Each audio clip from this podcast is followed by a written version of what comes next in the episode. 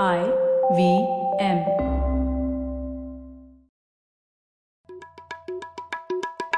भाई हम हिंदुस्तानियों को बतियाना बड़ा पसंद है। बंगाली में अड्डा, उड़िया में खोटी, कन्नड़ा में हरटे और हिंदी में पुलियाबाजी। इस कला के लिए हमारी हर भाषा में एक शब्द है। तो प्रणय और मैं तो अक्सर मिलकर पुलियाबाजी करते ही रहते हैं। हमने सोचा कि आपको भी इसमें शामिल कर लिया जाए। तो आइए प्रणय और सौरभ के साथ करते हैं पुलियाबाजी। हेलो सौरभ, कैसे हैं आप? मैं बढ़िया हूँ प्रणय, तुम बताओ। सौरभ, आजकल काफी खबर रहती है फेक न्यूज के बारे में। मतलब हम डोनाल्ड ट्रम्प भी इस शब्द का काफी प्रयोग करते हैं और इसके बारे में हमने पुलियाबाजी तो की ही नहीं अभी तक। हाँ, ये तो जिसको कहना चाहिए कि इस सदी की एक नई चीज है। मतलब फेक न्यूज तो शायद हमेशा से होती थी, लेकिन फेक न्यूज का डिजिटाइजेशन जो है उसने दुनिया बदल दी है। हाँ, और प्रचलन भी शायद बढ़ गया है, काफी लोगों तक पहुंच रही है। तो इसी बारे में डिस्कस करने के लिए हमारे पास सबसे बेहतरीन व्यक्ति मौजूद है जो इंडिया में चला रहे हैं ऑल्ट न्यूज। और ऑल्ट न्यूज एक कंपनी है जो फैक्ट चेकिंग वेबसाइट है, और मैं दावा कर सकता हूँ कि हमारे लिसनर्स ने ऑल्ट न्यूज की खबरें जरूर पढ़ी होंगी। तो हमारे साथ है प्रतीक सिन्हा, और प्रतीक सिन्हा ने बनाया है ऑल्ट न्यूज को, और उनसे आज हम लोग इसी बारे में चर्चा करते हैं कि ये मिस इन्फॉर्मेशन, डिस इन्फॉर्मेशन, झूठी खबरें क्या होती है और फैक्ट चेकिंग क्या कर रही है इस चीज से लड़ने के लिए। तो स्वागत है प्रतीक आपका पुलियाबाजी में। Thank you so much. तो सबसे पहले प्रतीक, मैं शुरुआत हमेशा हम शुरू से करते हैं, तो हम आपके बारे में ही जानना चाहेंगे। आप कैसे ये फेक न्यूज के जंजाल में आ गए और आपने ऑल्ट न्यूज की शुरुआत क्यों की फेक न्यूज से लड़ने के लिए? तो ये थोड़ा मैं फैमिली बैकग्राउंड से रिलेटेड है। मैं एक्चुअली बाय ट्रेनिंग में सॉफ्टवेयर इंजीनियर हूँ। 2003 में मैंने इंजीनियरिंग खत्म की और 2003 से 2016 तक I worked as a full time software engineer. और तो बट मेरे पेरेंट्स दोनों फुल टाइम एक्टिविस्ट रह चुके हैं। मैं तो मेरे फादर जो 2014 में उनका देहांत हुआ, तो वो गुजरात हाईकोर्ट में लॉयर थे। और हम लोग की एक संस्था है, एक सिविल लिबर्टी ऑर्गेनाइजेशन है जिसका नाम है जनसंघर्ष मंच। तो जनसंघर्ष मंच के अम्ब्रेला के तहत हम लोगों ने काफी जो भी फेक एनकाउंटर केसेस हुए गुजरात में वो लड़े, राइट केसेस लड़े। मेरी मदर भी एक फुल टाइम एक्टिविस्ट है। वो पहले साइंटिस्ट हुआ करती थी, एक इधर रिसर्च इंस्टीट्यूट है, फिजिकल रिसर्च इंस्टीट्यूट, तो बेसिकली हाँ PRL इसरो का सिस्टर कंसर्न है, ये फेमस है। तो हाँ, तो मेरे फादर भी, उन्होंने भी वहीं से PhD की, मगर बाद में प्लाज्मा फिजिक्स में PhD की, बाद में यूनियन एक्टिविटीज में जुड़ गए। तो उनको ऑर्गेनाइजेशन से निकाला गया था। बाद में उन्होंने लॉ किया और काफी बाद में यूनियन और सिविल लिबर्टी ये सब में काफी जुड़े रहे। तो वैसे ही बड़ा हुआ। तो एक पूरा जो डिनर टेबल पे बात होती थी हर रोज, you know, as growing up, सब समय एक पॉलिटिकल बात होती थी, जो भी बात होती थी पॉलिटिकल बात होती। तो बाद में 2003 में मैंने इंजीनियरिंग खत्म की। 2007 से 2013 में इंडिया में नहीं था, बाहर था, US और वियतनाम में था दो जगह। बाद में 2013 में जब वापस आया, तब मैंने अपने पेरेंट्स को हेल्प किया एक वेबसाइट खोलने में जिसका नाम था truthofgujarat.com। और इस पे हम लोगों ने सब जो फेक एनकाउंटर्स हुए गुजरात में, जो रायट केसेस हुए, सबका डॉक्यूमेंटेशन डाला। तो वो काफी पॉपुलर हो गई। वो मेरा पहला एक कोई मीडिया का एक्सपीरियंस रहा जहाँ खुद ही शुरू किया। अभी देखता हूँ तब जो आर्टिकल्स थे तब और अभी जो हम लोग लिखते हैं, क्वालिटी काफी बेहतर हो गई अभी, मगर शुरुआत तब हुई। और फिर 2016 के आसपास मैं और मेरी मदर, हम लोग 10 दिन अहमदाबाद से ऊना चले। ऊना में 4 दलित बच्चों को बहुत मारा गया था। वो लोग वो जो चमड़ी का काम करते हैं, तो उसके चलते उन लोग को बहुत मारा गया था। तो पूरे गुजरात में बहुत एक बहुत एक एंगर था और काफी लोग रास्ते पे आए, काफी थोड़े धमाल भी हुआ था तब। और तब हम लोगों ने डिसाइड किया था कि एक नई दलित ऑर्गेनाइजेशन बनी थी। हम लोग 10 दिन अहमदाबाद से ऊना चले थे। हम लोग जनसंघर्ष मंच की तरफ से चले थे। तो तब मैंने सब कुछ डॉक्यूमेंट किया था in terms of images, videos etcetera, और वो काफी वायरल हो गया था। मैंने सोचा कि इस डायरेक्शन में, मीडिया के डायरेक्शन में कुछ किया जा सकता है, क्योंकि ऑलरेडी तब मैं और जो ऑल्ट न्यूज के को फाउंडर है मोहम्मद जुबैर, हम दोनों की कंबाइंड सोशल मीडिया प्रेजेंस करीबन 700,000 के आसपास ऑलरेडी थी, 7 लाख के पास आसपास ऑलरेडी थी। तो हम लोगों ने सोचा कि सोशल मीडिया प्रेजेंस तो है, तो कुछ जो हम लोग को एक इशू इंटरेस्ट करता है उस पे काम किया जाए, क्योंकि ऑलरेडी ऑडियंस है हम लोग के पास। और हम लोग साइड में ये जो मिस इन्फॉर्मेशन यानी जो फेक न्यूज जो कॉमनली बोला जाता है उसको हम लोग ऑलरेडी डीबंक कर रहे थे। मैं खुद 2013 से जो 2014 में भी जो इलेक्शंस हुए थे, जो अलग अलग टाइप के इमेजेस यूज हुए थे, तब तो क्या था कि तब इंटरनेट डेटा इतना नहीं था कि वीडियो इतना एक्सचेंज हो, मगर तब इमेजेस एक्सचेंज बहुत होती थी, तो उसको भी काफी डीबंक किया था। तो काम वैसे काफी सालों से कर रहे हैं, बट यही कि ऑर्गेनाइज्ड वे में हम लोग 2017 से कर रहे हैं। ऑल्ट न्यूज शुरू हुआ फरवरी 2017, सितंबर 2016 में हम लोग ने फर्स्ट ड्राफ्ट डॉक्यूमेंट लिखा कि ये करना चाहते हैं।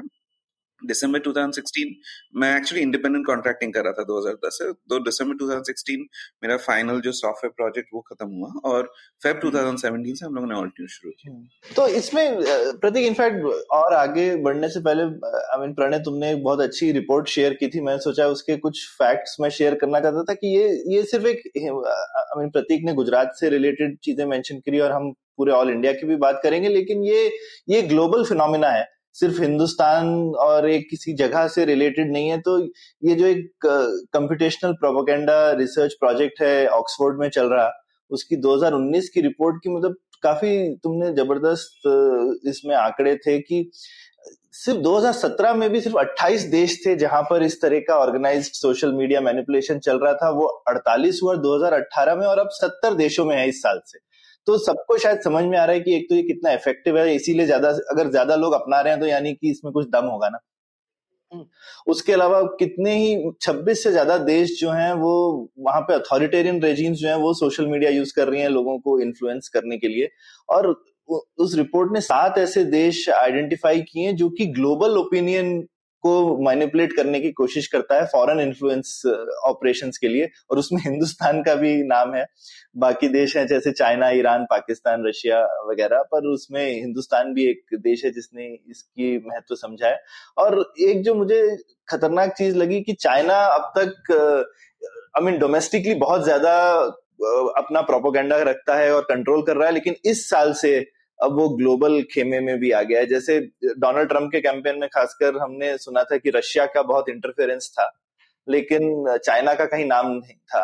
तो अब लेकिन फ्यूचर में सुना जा सकता है कि चाइना का भी नाम इसमें आ जाए। तो प्रतीक, आपने शायद एकदम सही समय पर ऑल्ट न्यूज शुरू करी है, तो ग्लोबली रेलिवेंट है, तो और हिंदुस्तान ऑलमोस्ट इसके फोरफ्रंट पे दिख रहा है कि हम और देशों से काफी आगे हैं इस चीज में। ये ऐसी चीज नहीं है जैसे हिंदुस्तान यूजली पीछे रहता है बाकी देशों से चीजों को अडॉप्ट करने में, पर हम बहुत आगे हैं इस चीज को। तो ये ऐसा क्यों हुआ, हम इसमें इस चीज में हम क्यों बाजी मार रहे हैं?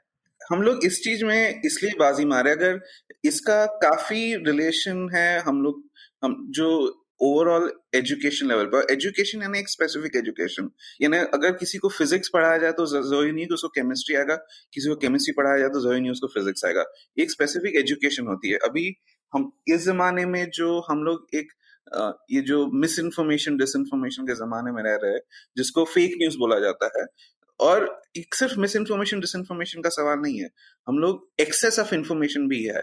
मानो आपका कोई 17-18 साल का किड है जिसे कॉलेज जाना है और वो गूगल पे जाके बोलता है कि ये कॉलेज का रिव्यू क्या है, तो कम से कम 100 वेबसाइट उसको रिव्यू देगी। अभी वो कैसे समझे कि वो 100 वेबसाइट्स में से कौन सी वेबसाइट चुननी है जिसका रिव्यू ऑथेंटिक है। तो खाली इशू ये नहीं है कि मिस इन्फॉर्मेशन डिसइन्फॉर्मेशन है, बट इशू ये भी है कि ऑन अ डेली बेसिस हम लोग को इतने सोर्सेज ऑफ इन्फॉर्मेशन है कि कोई फेसबुक पे कुछ भेज रहा है, कोई व्हाट्सएप पे कुछ भेज रहा है, कोई न्यूज़पेपर्स पे कुछ चल रहा है, मेन स्ट्रीम मीडिया भी इतनी सारी चैनल्स आ चुकी है। तो ये इन्फॉर्मेशन प्रोसेस करना और इसमें से डिसाइड करना किसी को कि क्या ऑथेंटिक है, क्या सच है और क्या सच नहीं है, किसमें मसाला डाला हुआ है, ये एक बड़ी चुनौती है क्योंकि हम लोग को इसके लिए ट्रेन नहीं किया गया है। अभी मैं अगर 2016 के आंकड़े बताऊं आपको, तो 2016 में ये हुआ था कि नवंबर 2016 में जियो को इंट्रोड्यूस किया गया था, रिलायंस जियो को, और रिलायंस जियो के इंट्रोडक्शन के एंटीसिपेशन में काफी टेलीकॉम ऑपरेटर्स ने अपने रेट्स घटा दिए थे। तो अगर आप आंकड़े देखें तो जून 2016 में India as a country was using 200 million GB of internet data per month on mobile probably, क्योंकि पूरा तो ये नंबर बहुत कम लग रहा है, शायद मोबाइल डेटा होगा ये, नहीं 200 आई हैव अ रेफरेंस, मैं आपको भेज दूंगा। तो 200 million GB of data per month in June 2016। Okay this is total consumption in India per month, yes, not annual. और मार्च 2017 तक ये हो चुका था 1.3 billion GB. Within a span of 9 months 6.5 गुना इंक्रीज हुआ था।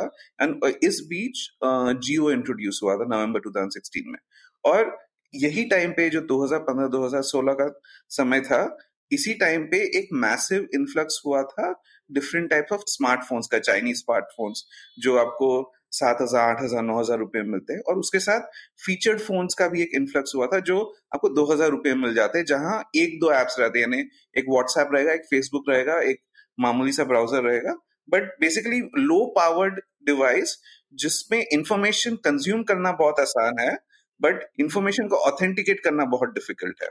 तो ये एक ट्रेंड चला था 2016 में। और अगर आप ये जो चाइल्ड किडनैपिंग रूमर्स हो रहा है ना, पहली बार चाइल्ड किडनैपिंग रूमर्स के चलते डेथ्स हुई 2017 में, जुलाई 2017 में झारखंड में 7 लोगों की मौत हुई थी, 7 से 8 लोगों की मौत हुई थी, और वहां बोला गया था कि बाहर से कुछ लोग आ रहे हैं जो आपके बच्चों को अगवा करेंगे और उनके ऑर्गन्स बेचेंगे, और इस कमिश्नर ने ये मैसेज भेजा है, इस कमिश्नर के ऑफिस से ये मैसेज निकला है।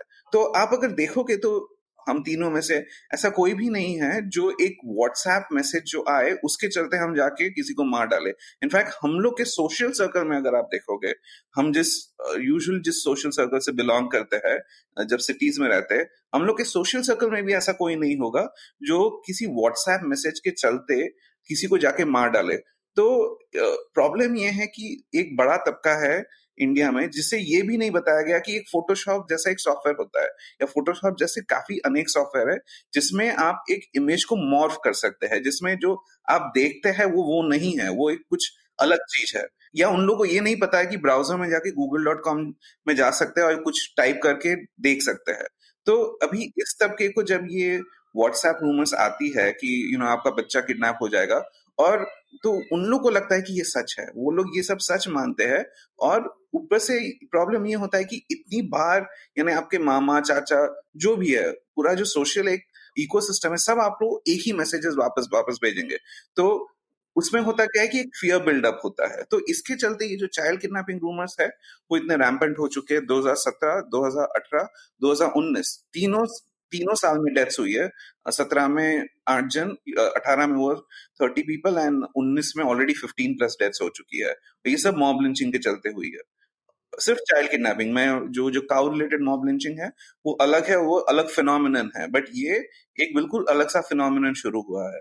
तो इसमें ये प्रतीक्षा एक अच्छा टाइम भी है पूछने के लिए कि हमने ये 2-3 वर्ड यूज किए ना, कि मिस इन्फॉर्मेशन, डिस इन्फॉर्मेशन और फेक न्यूज। ये तो इन चीजों, ये आपने तीनों के शायद एग्जाम्पल्स अब तक दे चुके हैं, तो इसमें कुछ फर्क ठीक से इनको एक्सप्लेन कीजिए ना।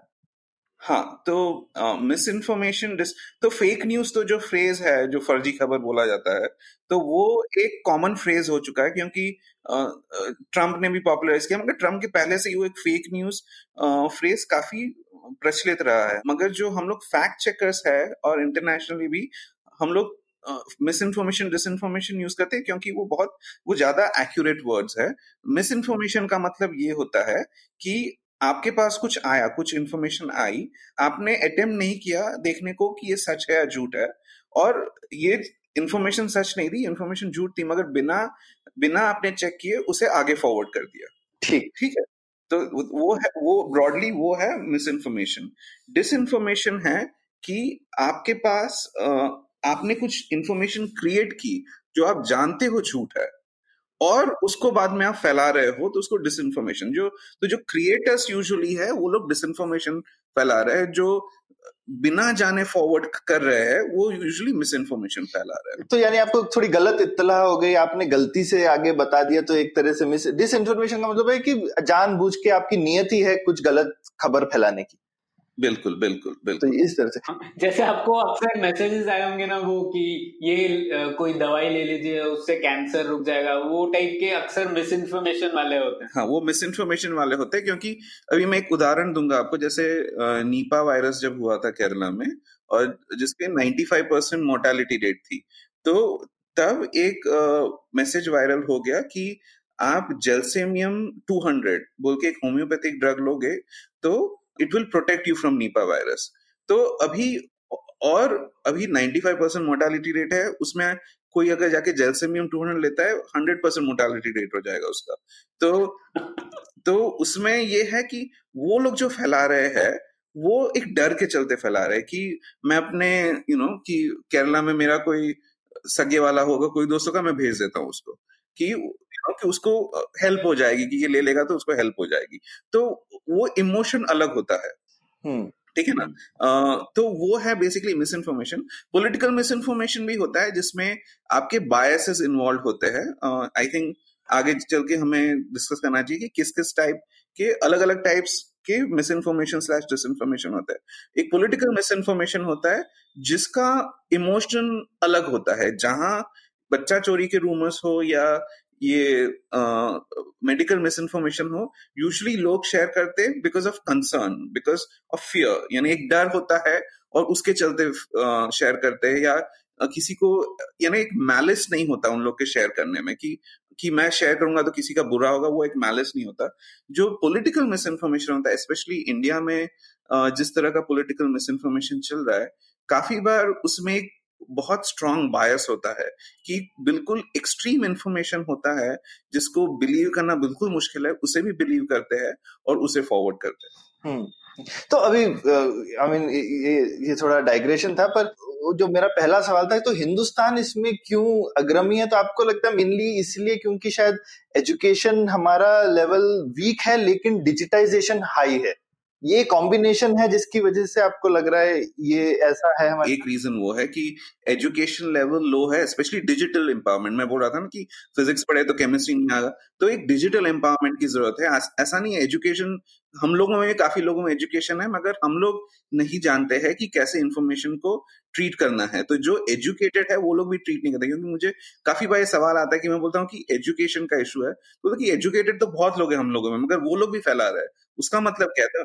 तो एजुकेशन मतलब एक स्पेसिफिक एजुकेशन जहां लोगों को सिखाया जाए कि डिजिटल वर्ल्ड में कैसे रहा जाता है, कैसे पिटफॉल्स होते हैं इंटरनेट के, कैसे पिटफॉल्स होते हैं, कैसे पता चले कि 100 वेबसाइट अगर देख रहे हो तो उसमें से कौन सी ज्यादा ऑथेंटिक है, कैसे इंफॉर्मेशन को जांचा जाए। तो ये, और इनफैक्ट यहाँ पे तो ऐसा है कि शायद एजुकेशन आपको इनफैक्ट इस सिस्टम का पार्ट बनाती है। अगर आप टोटली इलिटरेट हैं तो आप इस सिस्टम के ही बाहर हैं। नहीं, वैसा भी नहीं है, वैसा नहीं है। आप, अच्छा, क्योंकि मानो जो बीबीसी का बता रहे हैं ना रिसर्च, तो बीबीसी ने लास्ट ईयर जाके एक आसाम में 2 लड़कों को मारा गया था, 2 म्यूजिशियंस थे, जिन लोगों को ये बच्चा चोरी, वो लोग को एक नया वाटरफॉल, कहीं इंटीरियर आसाम में एक नया वाटरफॉल देखने जा रहे थे और उनको बच्चा चोर समझ के मार दिया गया। तो बाद में बीबीसी ने जाके उस सब कुछ विलेजेस में जाके काफी लोग को इंटरव्यू किया, तो एक महिला को इंटरव्यू किया था, तो उसने बोला था कि मुझे ये बच्चा चोरी के बारे में पता चला मेरी बेटी से, जिसने स्कूल से आके मुझे बताया था, मेरे पास फोन नहीं है। तो ऐसा जरूरी नहीं है कि जिसके पास मोबाइल फोन हो और जो पढ़ लिख सके उन लोग के पास ही इन्फॉर्मेशन जा रही है। इनफैक्ट रूरल एरिया में तो ये प्रॉब्लम है। क्यों रूरल एरिया में आपको क्यों लगता है कि इतना फियर हो गया है? क्योंकि रूरल एरिया में तो इतना मोबाइल फोन का डेंसिटी नहीं है जितना अर्बन एरियाज में है, मगर वहां भी इतना चल रहा है क्योंकि वहां वर्ड ऑफ माउथ से आगे बढ़ता है। जरूरी नहीं है कि जिसके पास डिजिटल एक्सेस हो उसे ही ये पता चल रहा है। ये अर्बन एरिया में वही है कि जिसके पास डिजिटल एरिया, क्योंकि हम लोग पड़ोसी से भी बात नहीं करते हैं, मगर रूरल एरियाज में वो नहीं है। तो वो अलग अलग डेमोग्राफिक्स में इसका अलग अलग तरह से आगे बढ़ रहा है जो miss information disinformation.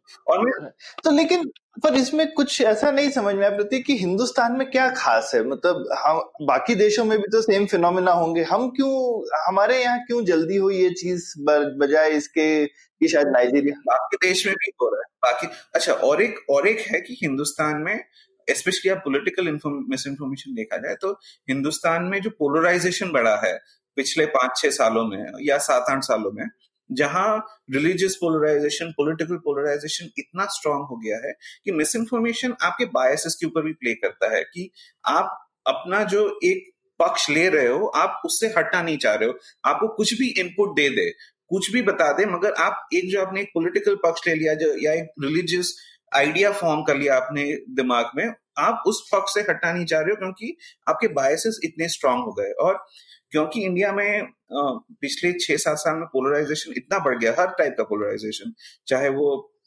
Communal polarisation हो पॉलिटिकल पोलराइजेशन हो, तो उसके चलते भी एक बड़ा प्रॉब्लम हुआ। मगर हम लोग को लगता है कि ये इशू इंडिया से सीमित है, वैसा नहीं है। जैसे अभी पिछले 2 महीने पहले बांग्लादेश में 8 लोगों की मौत हुई है बच्चा चोरी के रूमर्स के चलते। तो कहीं भी आप डेवलपिंग कंट्रीज देखोगे, और इंडिया में एक स्पेसिफिक डेमोग्राफिक भी है पॉलिटिकल मिस इन्फॉर्मेशन में, अगर देखोगे तो हम लोग 80% मेजोरिटी पॉपुलेशन है, 20% माइनॉरिटी पॉपुलेशन है लगभग। तो ये 20% माइनॉरिटी पॉपुलेशन एक बड़ा इलेक्ट्रल ब्लॉक बन जाता है और जिनके वोट्स के द्वारा इलेक्शन शिफ्ट हो सकता है। 20% एक बहुत बड़ा ब्लॉक होता है। आप कुछ और कंट्रीज देखेंगे जैसे फिलीपींस आप देख लो, तो वहां 95% मेजोरिटी है कैथोलिक्स और 5% अलग है। तो वहां डेमोग्राफी अलग है कि आप पोलराइजेशन नहीं कर सकते वो 5% के बेस पे। अगर जब ये जो 80-20% का जो हम लोग का डेमोग्राफी है उसमें ज्यादा पोलराइजेशन हो सकता है। आप पाकिस्तान भी देख लीजिए तो वहां भी मुझे लगता है वहां काफी हिंदुओं के खिलाफ काफी माइनॉरिटी के खिलाफ काफी बहुत सारे प्रॉब्लम्स है इन द सेंस कि कैसे हिंदुओं को ट्रीट किया जाता है। मगर वहां पोलराइजेशन होता है अहमदीज के खिलाफ क्योंकि अहमदीज वहां हिंदू से ज्यादा संख्या में है। लेकिन प्रतीक ये चीज जो है ये पॉलिटिकल मिस इन्फॉर्मेशन और फेक न्यूज एक्सप्लेन करते हैं, लेकिन ये बच्चा चोरी वाली चीज तो बिल्कुल पॉलिटिकल नहीं है। तो ये ऐसा है कि ये एक बार ये सिस्टम्स क्रिएट हो गए हैं तो फिर उसमें बाकी कंटेंट भी घुसता रहता है। हाँ, तो ये कॉम्बिनेशन ऑफ फैक्टर्स है। तो ये बच्चा चोरी एक इंडिकेट करता है कि कैसे डिजिटल एम्पावरमेंट नहीं होने के चलते एक ऐसा तबका है जो अगर व्हाट्सएप पे आ जाए कि आपका बच्चा चोरी होने वाला है, और बच्चा चोरी में एक बहुत पर्सनल इशू है कि मेरा बच्चा जा रहा है। पॉलिटिकल मिस इन्फॉर्मेशन में कोई एक पर्सनल फैक्टर नहीं है कि आपको डायरेक्टली जो ही नहीं इम्पैक्ट कर रहा है। अभी कोई बोला जाए कि एक वीडियो अगर वायरल हो जाए और बोला जाए कि एक मुस्लिम हिंदू को मारा है या हिंदू मुस्लिम को मारा है, उसमें आप पे कोई डायरेक्ट इफेक्ट नहीं हो रहा है। ये बच्चा चोरी के रूमर्स इतने ज्यादा प्रचलित हुए क्योंकि यहाँ बोला जा रहा है कि आपका बच्चा चोरी होगा, उसके ऑर्गन्स ट्रैफिक होंगे, तो एक पर्सनल इम्पैक्ट होता है उसका कि मेरे घर से बच्चा जा सकता है। और इतने सारे वीडियोस जा रहे हैं, इमेजेस जा रहे हैं, लोग मर रहे हैं, ये सब पुरानी इमेजेस है जिसका बच्चा चोरी से कोई नाता नहीं है। मगर ये व्हाट्सएप रूमर के साथ ये सब वीडियोस और इमेजेस सर्कुलेट हो रही है, तो इससे एक बहुत डीप फियर पैदा होता है। और ये जो बोलते हैं कि वायरल हो गया इसलिए बहुत ज्यादा, गवर्नमेंट ने क्या किया, गवर्नमेंट ने सीधा दोष व्हाट्सएप पे दिया कि सब चीजें व्हाट्सएप पे वायरल हो रही है इसलिए हो रहा है। बट एक्चुअली तेलंगाना में एक ऑफिसर है रेमा राजेश्वरी, तो वो एक बीबीसी इंटरव्यू में बता रही थी कि कैसे 2018 में लोग, तेलंगाना में काफी गर्मी होती है तो समर के महीने में लोग बाहर आके अपनी खटिया लगा के सोते हैं। लास्ट समर में सब लोगों ने अंदर सोना शुरू किया और खुद के स्क्वाड्स बनाए कि जो who will be on an outlook कि ये बच्चा चोर कहाँ है, यानी कोई है नहीं। मगर इतना डर हो गया था क्योंकि ये जो रूमर्स है इतने दिन से चल रहे थे। ऐसा नहीं था कि एक दिन रूमर आया और लोगों ने मारना शुरू कर दिया, ऐसा नहीं था। इनफैक्ट इस बार भी हम लोगों ने ऑल्ट न्यूज में, इस बार हम लोगों ने जुलाई लास्ट वीक से हम लोगों ने बच्चा चोरी के रूमर्स डिबंक करना शुरू किया क्योंकि तब वापस शुरू हुए थे। और फाइनली जो डेथ्स होना शुरू की वो हुई करीबन मिड अगस्त में। तो इतने दिनों तक हरियाणा, राजस्थान, हिमाचल प्रदेश, उत्तर प्रदेश और मध्य प्रदेश ये चार स्टेट्स में लगातार बच्चा चोरी के रूमर्स चलते गए और एक फियर बिल्डअप होता रहता है। आपका कोई काउंटर नरेटिव नहीं है, आपको गवर्नमेंट आके नहीं बोली, गवर्नमेंट 15 लोग मर जाते तब जागती है और बोलती है कि भैया ये गलत है, मगर एक जो कंटिन्यूस काउंटर नरेटिव फॉर्म करने की जरूरत है कि आप कंटिन्यूसली पीपल को अवेयर करो। तो ये चीज प्रतीक पहले शायद अखबारों से होती थी ना, तो क्या शायद तो ये अखबारों का दबदबा कम हो गया है या उनकी क्रेडिबिलिटी कम हो गई है? अगर एक अखबार में एक हेडलाइन आ जाए कल, पहले अगर कभी अखबार नॉर्मल रिपोर्ट दे दे कि ये फेक न्यूज बहुत चल रही है आजकल व्हाट्सएप पे, तो लोग अखबार पे बहुत भरोसा करते थे पहले।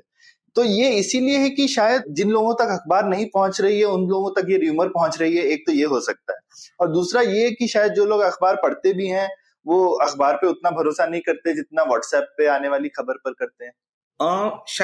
शायद ये हो सकता है कि अखबारों पे इतना भरोसा नहीं है, और एक ये भी हो सकता है कि जो जिस तरह से बोला जा रहा है अखबार में है तो न्यूज़पेपर्स भी आजकल थोड़ी एक क्लिक बेट टाइप्स की चीजें लिखते हैं कि एक जैसे अभी नवभारत टाइम्स अभी चल के एक शायद फुल पेज का किया है कि फॉरवर्ड ना करे या ऐसा कुछ, उन्होंने एक फुल पेज का फीचर किया है, मगर ये इश्यू इतना बड़ा हो गया है कि एक साइड में एक आर्टिकल होने से इस पे असर नहीं होने वाला है। इस पे और काम चाहिए और गवर्नमेंट के पास वो इंस्ट्रूमेंट्स है कि वो सब तक पहुंच सके, जैसे ऑल इंडिया रेडियो मान लो या वो किसी एफएम रेडियो को कांटेक्ट करे या जो भी।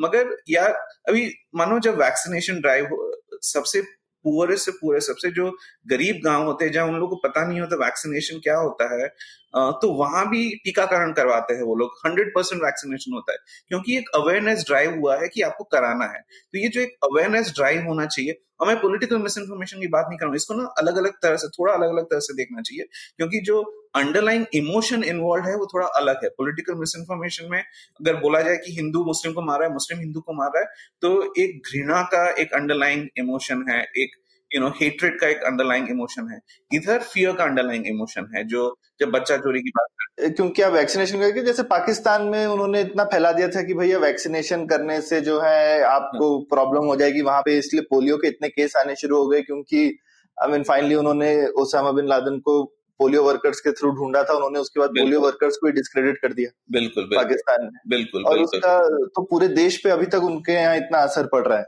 इक्विवेलेंट जैसे गुजरात में लास्ट ईयर एक वायरल हुआ था कि आप वो जो मीजल्स रूबेला का वैक्सीन लेंगे तो उसमें आरएसएस ने कुछ मिला दिया है जिसके चलते आप बच्चा पैदा नहीं कर पाएंगे। तो काफी गुजरात, और ये गुजराती में चला था, और काफी गुजराती गांवों में 60-70% तक वैक्सीनेशन रेट्स ड्रॉप कर गए थे लास्ट ईयर। लेकिन और जब कुछ ऐसा होता है तो यूजुअली सरकार इन चीजों में तो कदम उठाती है उसके बाद में, ये डिसइंफॉर्मेशन रोकने के लिए। लेकिन ये शायद जो ये जो चाइल्ड लिफ्टर लिंचिंग भी ऑलमोस्ट एपिडेमिक ही हो गया है अभी तो इंडिया में, और ये लेकिन मैं डिजिटल दुनिया से पहले भी एक फेक न्यूज वाले दौर में एक चीज देख चुका हूँ, जैसे जब गणेश जी दूध पीने लगे थे 90s में, तो एक ही दिन पे पूरे पुराने, पता नहीं तुमको याद है कि नहीं, एक ही दिन में पूरे हिंदुस्तान में गणेश जी दूध पीने लगे थे। और मैं तो मंदिर में गया था, हमने घर में भी दूध पिलाया था, तो सब जगह गणेश जी दूध पी रहे थे। वो अलग बात है वो दूध टपक के नीचे पीछे चला जाता था कि सबको एक मिनट को लगा, और खासकर जो मानना चाहता है उनको लगता था देखो मेरे घर में भी गणेश जी दूध पी रहे हैं। और वो राम मंदिर वगैरह का भी दौर था उस टाइम पे, एक्चुअल डिसइंफॉर्मेशन भी थी, नॉस्ट्राडामस बहुत कुछ बोल रहे थे, राम मंदिर कब बनेगा उस टाइप के पैम्फलेट भी घरों में आते थे। तो ये लेकिन वो आती थी चीज और उसके बाद वो पूरा दूध पीने वाला चक्कर एक दिन में खत्म हो गया था देश में। और अगर आया था और एक दिन में खत्म भी था। मैं ये भी बताना चाहूंगा कि मैं जितनी बार जाता हूँ तो जो पता नहीं, तो मैं 37 मेरी एज है और शायद आप अराउंड होंगे मेरे एज के, तो जब बात होती तो एक ही एग्जाम्पल आता है, वो गणेश जी का एग्जाम्पल, क्योंकि हम लोगों ने वो एग्जाम्पल देखा है। अभी तो हर रोज एक गणेश जी का एग्जाम्पल हो रहा है। बिल्कुल, और वो एक दिन में खत्म नहीं हो रही है चीज। जैसे अब ये चाइल्ड लिफ्टिंग वाला जो लिंचिंग है ये अब तो कितने समय से चल रहा है और दबके नहीं दे रहा है। तो इसका भी एक ये वाला चीज पहलू भी जो कहते हैं ना लोग कि भाई फेक न्यूज को दबाना एक बड़ा मुश्किल काम है जिसको तालिब जैसा बोलते हैं, ऑलमोस्ट एंटी फ्रेजाइल रक्त बीज टाइप की चीज है, मारो तो उसके 10 बन जाते हैं टाइप से। नहीं, मैं ये नहीं मानता हूँ, नहीं है ऐसा, आप नहीं मानते? मैं नहीं मानता हूँ, मैं मानता हूँ कि देखिए ये कंक्लूजन, मैं ये बोल रहा हूँ कि हम लोगों ने we have not done enough कि हम लोग एक कंक्लूजन पे आ सके। वो जो एक रिसर्च भी हुआ था कि फेक न्यूज जो फैलती है वो ट्रू न्यूज से बहुत ज्यादा जल्दी फैलती है, ये सब रिसर्च भी हुआ। बट मेरा ये कहना है कि मानो हम लोग बोल रहे हैं कि ये बच्चा चोरी की रूमर्स नहीं जा रहा है, बट हम लोग ये नहीं देख रहे कि हम लोग की गवर्नमेंट क्या कर रही है, मीडिया संस्थाएं क्या कर रही है, कि हम लोग एफर्ट डाल रहे हैं या नहीं डाल रहे।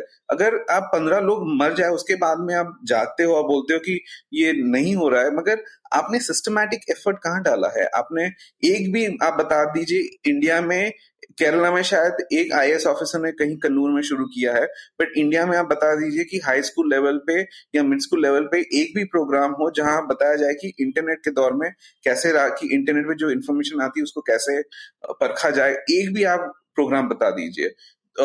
कॉलेज में आप इनफैक्ट अलग से प्रोग्राम, क्या प्रतीक, मैं बीच में अपने भतीजे का इंग्लिश कोर्स देख रहा था, ऑस्ट्रेलिया में पढ़ता है वो, तो नॉर्मल इंग्लिश में जो है एक उनमें जो एक सब्जेक्ट में जो चीज थी कि आप जो भी कुछ पढ़ रहे हैं आप उसको पहले इवेल्युएट कर सकते हैं कि कौन जो बोल रहा है वो ये चीज क्यों बोल रहा है, और वो ये जो बोल रहा है आप उसको कैसे चेक करेंगे कि वो ठीक है या नहीं है। तो इस टाइप की चीज हमारे यहाँ पे इवन जो हमारे नॉर्मल कॉम्प्रहेंशन के सब्जेक्ट, और डजंट मैटर कि इंग्लिश में हो चाहे इंग्लिश हो चाहे हिंदी हो, ये स्किल तो आप हर चीज में सीख सकते हैं। हमारे यहाँ मुझे लगता है यूजुअली जब हम पढ़ते हैं तो बस ये होता है कि हम क्या जो हम पढ़ रहे हैं उसको हूबहू रिप्रोड्यूस कर सकते हैं, बजाय इसके कि हम उसको क्रिटिकली एनालाइज कर सकते हैं कि ये जो चीज लिखी है इसका मतलब क्या है, ये क्यों बोली गई और ये सच है कि नहीं। हाँ, सो वही है। तो प्रॉब्लम ये है कि मैं इसलिए कंक्लूजन पे नहीं आना चाहता हूँ कि पॉसिबल नहीं है, क्योंकि ट्राई ही नहीं किया गया है। आप अगर हम लोगों ने नेशन वाइड एक अवेयरनेस प्रोग्राम किया होता और एक लॉन्ग टर्म अवेयरनेस प्रोग्राम किया होता, अगर हम लोगों ने 3 साल से बच्चा चोरी के रूमर्स हो रहे हैं, हम लोग को पता है क्यों हो रहे हैं, अगर अभी तक कुछ गवर्नमेंट ने, स्टेट गवर्नमेंट से, यूनियन गवर्नमेंट ने कुछ पॉलिसी निकाली होती कि ये एक एडिशनल सब्जेक्ट होना चाहिए जहां बच्चों को ये पढ़ाना चाहिए, कॉलेज लेवल पे पढ़ाना चाहिए, अगर कुछ ऐसा किया होता, कुछ मूवमेंट होता, तो हम लोग जाके कंक्लूड कर पाते कि देखो नहीं रुक रहा, सब कुछ करके नहीं रुकता, अभी और कुछ सोचते हैं, मगर कुछ किया ही नहीं गया, तो हम लोग कैसे कंक्लूड करें कि फेक न्यूज नहीं रुक सकता? तो प्रॉब्लम वही है। तो प्रतीक, अब इसी बात पर चर्चा जारी रखेंगे, पर अभी लेते हैं एक छोटा सा ब्रेक।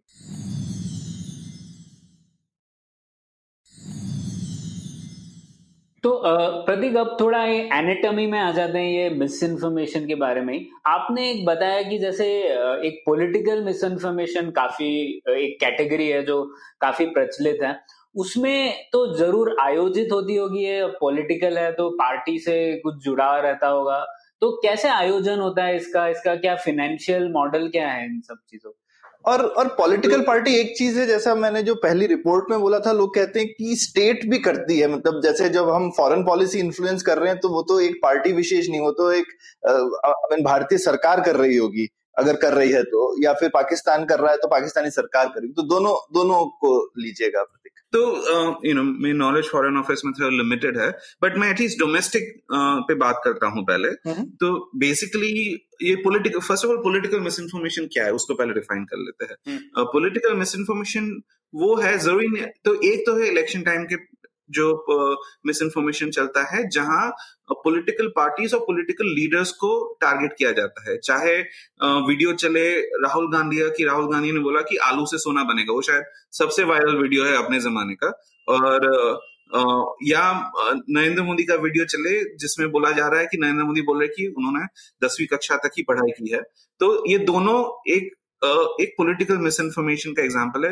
एक्चुअल में नरेंद्र मोदी के वीडियो में एक लंबा सा वीडियो है, ये पुराना एक डीडी न्यूज के टाइम पे उन्होंने इंटरव्यू दिया था, जहां बोलते कि मैंने स्कूल तक 10वीं कक्षा में पढ़ाई की है, आगे जाके इंटरव्यू में बोलते कि मैंने बाकी सब एजुकेशन डिस्टेंस एजुकेशन से किया है, मैं डिग्री के मामले पे नहीं जा रहा हूं अभी, मगर बट उन्होंने वीडियो में कहा था कि मैंने बाकी का आगे का एजुकेशन डिस्टेंस एजुकेशन पे किया है, मगर उसको काट दिया गया और इतना ही बताया गया, जहां उन्होंने बताया कि मैंने 10वीं कक्षा तक पढ़ाई की है, तो उतना काट के वायरल किया गया। ये राहुल गांधी का जो आलू सोना वीडियो है, वहां वो उदाहरण दे रहे थे, शायद अमेठी में कोई स्पीच दे रहे थे, और उदाहरण दे रहे थे कि ऐसे बड़े बड़े वायदे किए जाते हैं गवर्नमेंट की तरफ से कि आप एक तरफ से आलू डालोगे दूसरी तरफ से सोना निकलेगा, ठीक है ना। तो वैसे वो चीज बोला गया था। तभी ये जो दो चीज है वो एक डायरेक्टली पॉलिटिकल लीडर या पॉलिटिकल पार्टी पे अटैक हो रहा है, तो वो एक टाइप का पॉलिटिकल इन्फॉर्मेशन है। मगर इंडिया में और एक टाइप का भी जो हम लोग पॉलिटिकल मिस इन्फॉर्मेशन में कैटेगराइज करते हैं वो है ये जो कम्युनल मिस इन्फॉर्मेशन है। जब इलेक्शन पीरियड खत्म हो जाता है, जैसे हम लोग ना हर महीने ऑल्ट न्यूज पे एक कंपाइलेशन करते हैं कि इस महीने में क्या मेजर मिस इन्फॉर्मेशन रहा कि और उसका क्या पैटर्न रहा। तो जो 2-3 महीने इलेक्शन के थे तो सब जो मिस इन्फॉर्मेशन कॉन्सेंट्रेटेड थे पॉलिटिकल पार्टीज और पॉलिटिकल लीडर्स पे।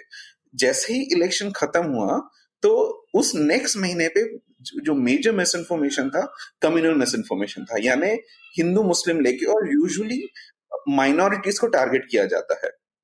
तो उसको भी हम लोग एक पॉलिटिकल मिस इन्फॉर्मेशन में कैटेगराइज करते हैं।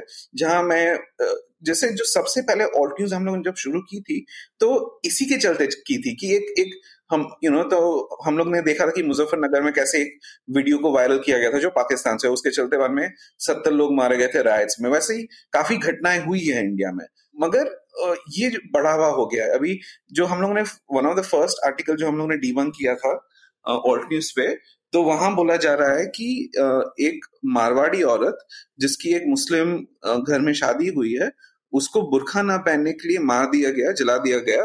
दिल दहलाने वाली वीडियो, इससे इतना शेयर करें कि ये मोदी जी तक पहुंचे, मोदी जी को इंस्टेंट एक्शन ले, ऐसे एक मैसेज के साथ एक 4.5 मिनट का एक वीडियो वायरल हुआ था।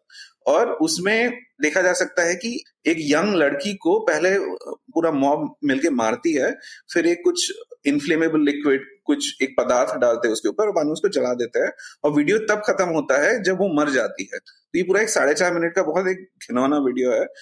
तो उसको ये मैसेज के साथ वायरल किया गया था और ये करीबन 2 साल तक वायरल था। मगर असलियत इस वीडियो की ये है कि ये एक्चुअली ग्वाटेमाला का वीडियो है, और वहां एक लड़की और उसके साथ 2 लड़के थे, उन्होंने ऐसा कहा जाता है कि एक टैक्सी ड्राइवर को गोली मार दी थी, 2 लड़के भाग गए, लड़की गिरफ्त में आ गई और उसको बाद में मार दिया गया, मारा और जला दिया गया। तो उसको ये नैरेटिव से शेयर किया जाता है। और ऐसे बहुत सारे वीडियोस होते हैं जहां बोला जाता है कि मुस्लिम समुदाय के कोई लोग या क्रिश्चियन समुदाय के कोई लोग हिंदुओं के अगेंस्ट क्राइम कर रहे हैं।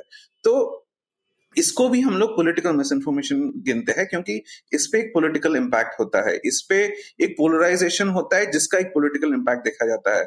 अभी आपको याद होगा कि राजस्थान में एक क्या नाम था उसका, रायगढ़ ऐसा कुछ नाम था, जिसने एक वर्कर को, एक मुस्लिम वर्कर को, शायद वो बंगाली मुस्लिम वर्कर था, राजस्थान में काम कर रहा था, उसको पहले काटा, उसको जलाया, उसको पूरा वीडियो लाइव किया था वो जो काटने का और उसका।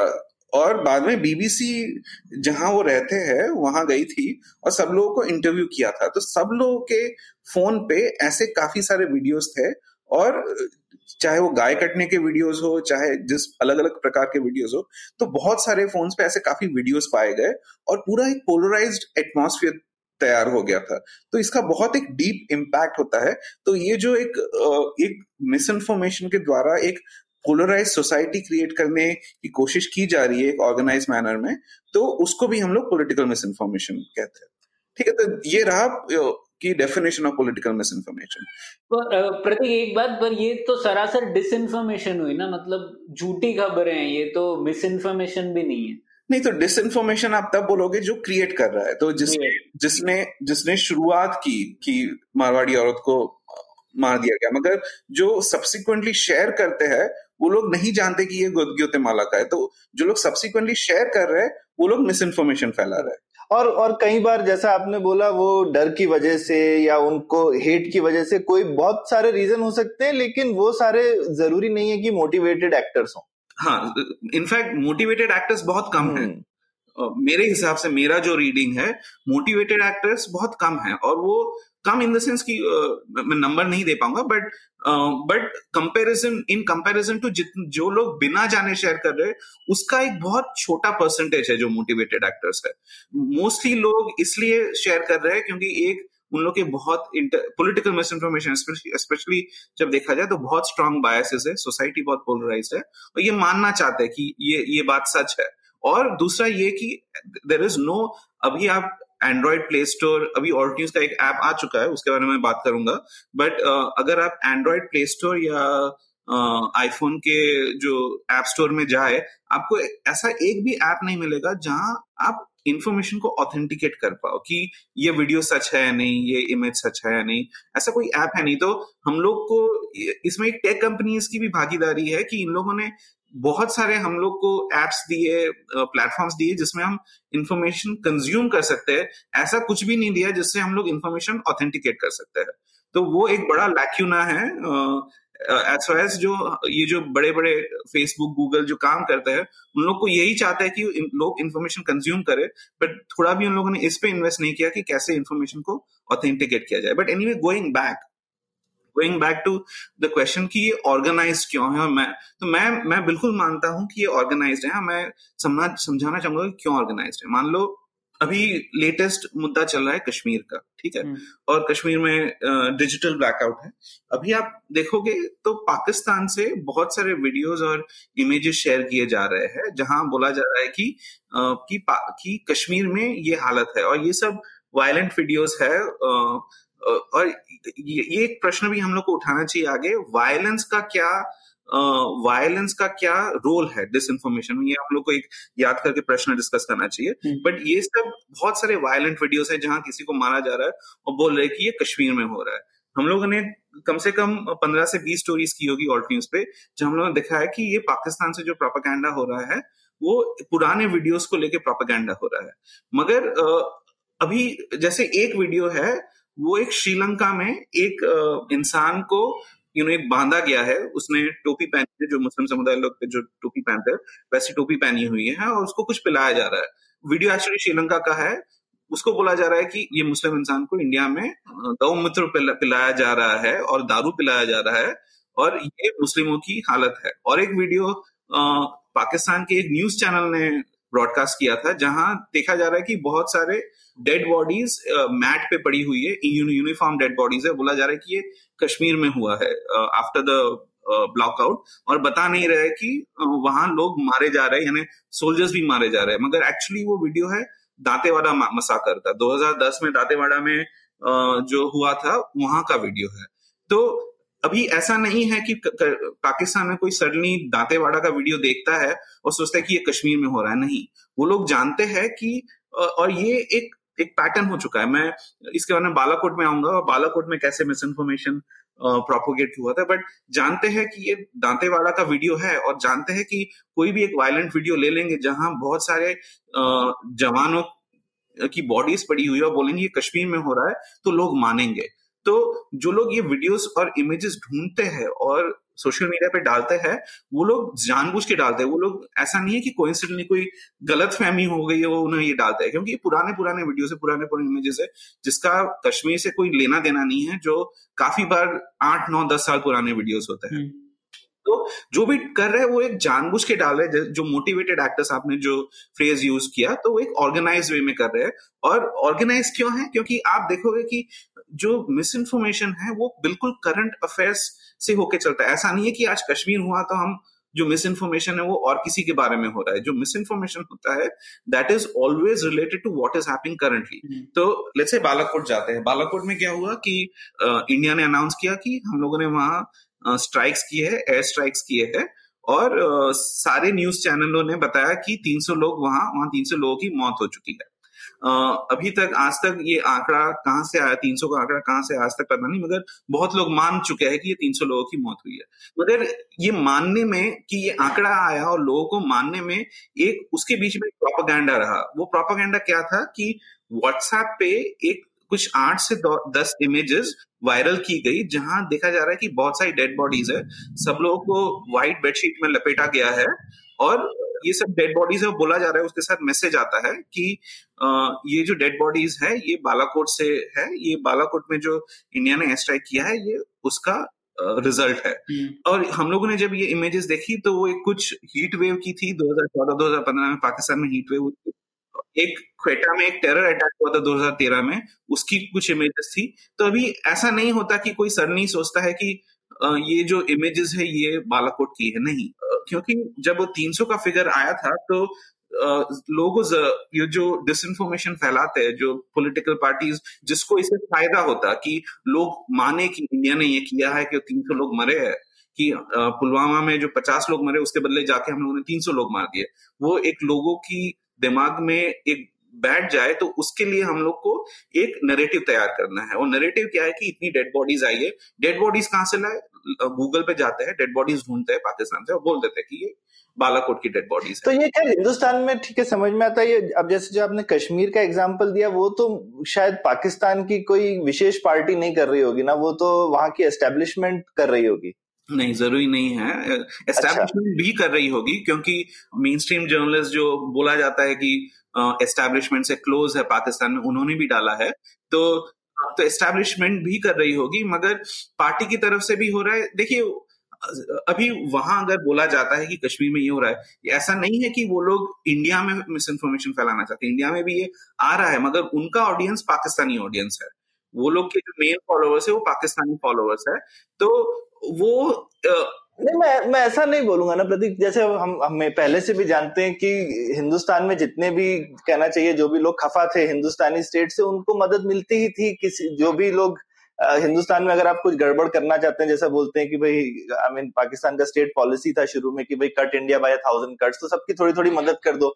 तो अब डिजिटल मीडिया में तो और भी आसान है, आपको असला बारूद भी नहीं डालना, आपको तो एक इमेज उठा करके भेजनी है और जितने लोग माल कंटेंटेड हो तो वो बोलेंगे कि भाई देखो हमारे साथ कितनी ज्यादती हो रही है। तो ये एक अच्छा, मेरे को लगता है, मॉडर्न प्रॉक्सी वॉरफेयर का एक नया तरीका नहीं है। प्रॉक्सी वॉरफेयर का नया तरीका है, बट इसमें दो थिंग्स है कि एक तो कश्मीर में ब्लैकआउट था, तो ऐसा नहीं है कि कश्मीर के लोग देख पाएंगे कि पाकिस्तान से क्या डाल रहा है। ठीक बात, ठीक है। तो एक तो कश्मीर में इंफॉर्मेशन ना जा रही थी ना आ रही थी, तो कश्मीर के लोगों को नहीं पता कि क्या हो रहा है, तो Kashmir can not be an intended audience. ठीक है।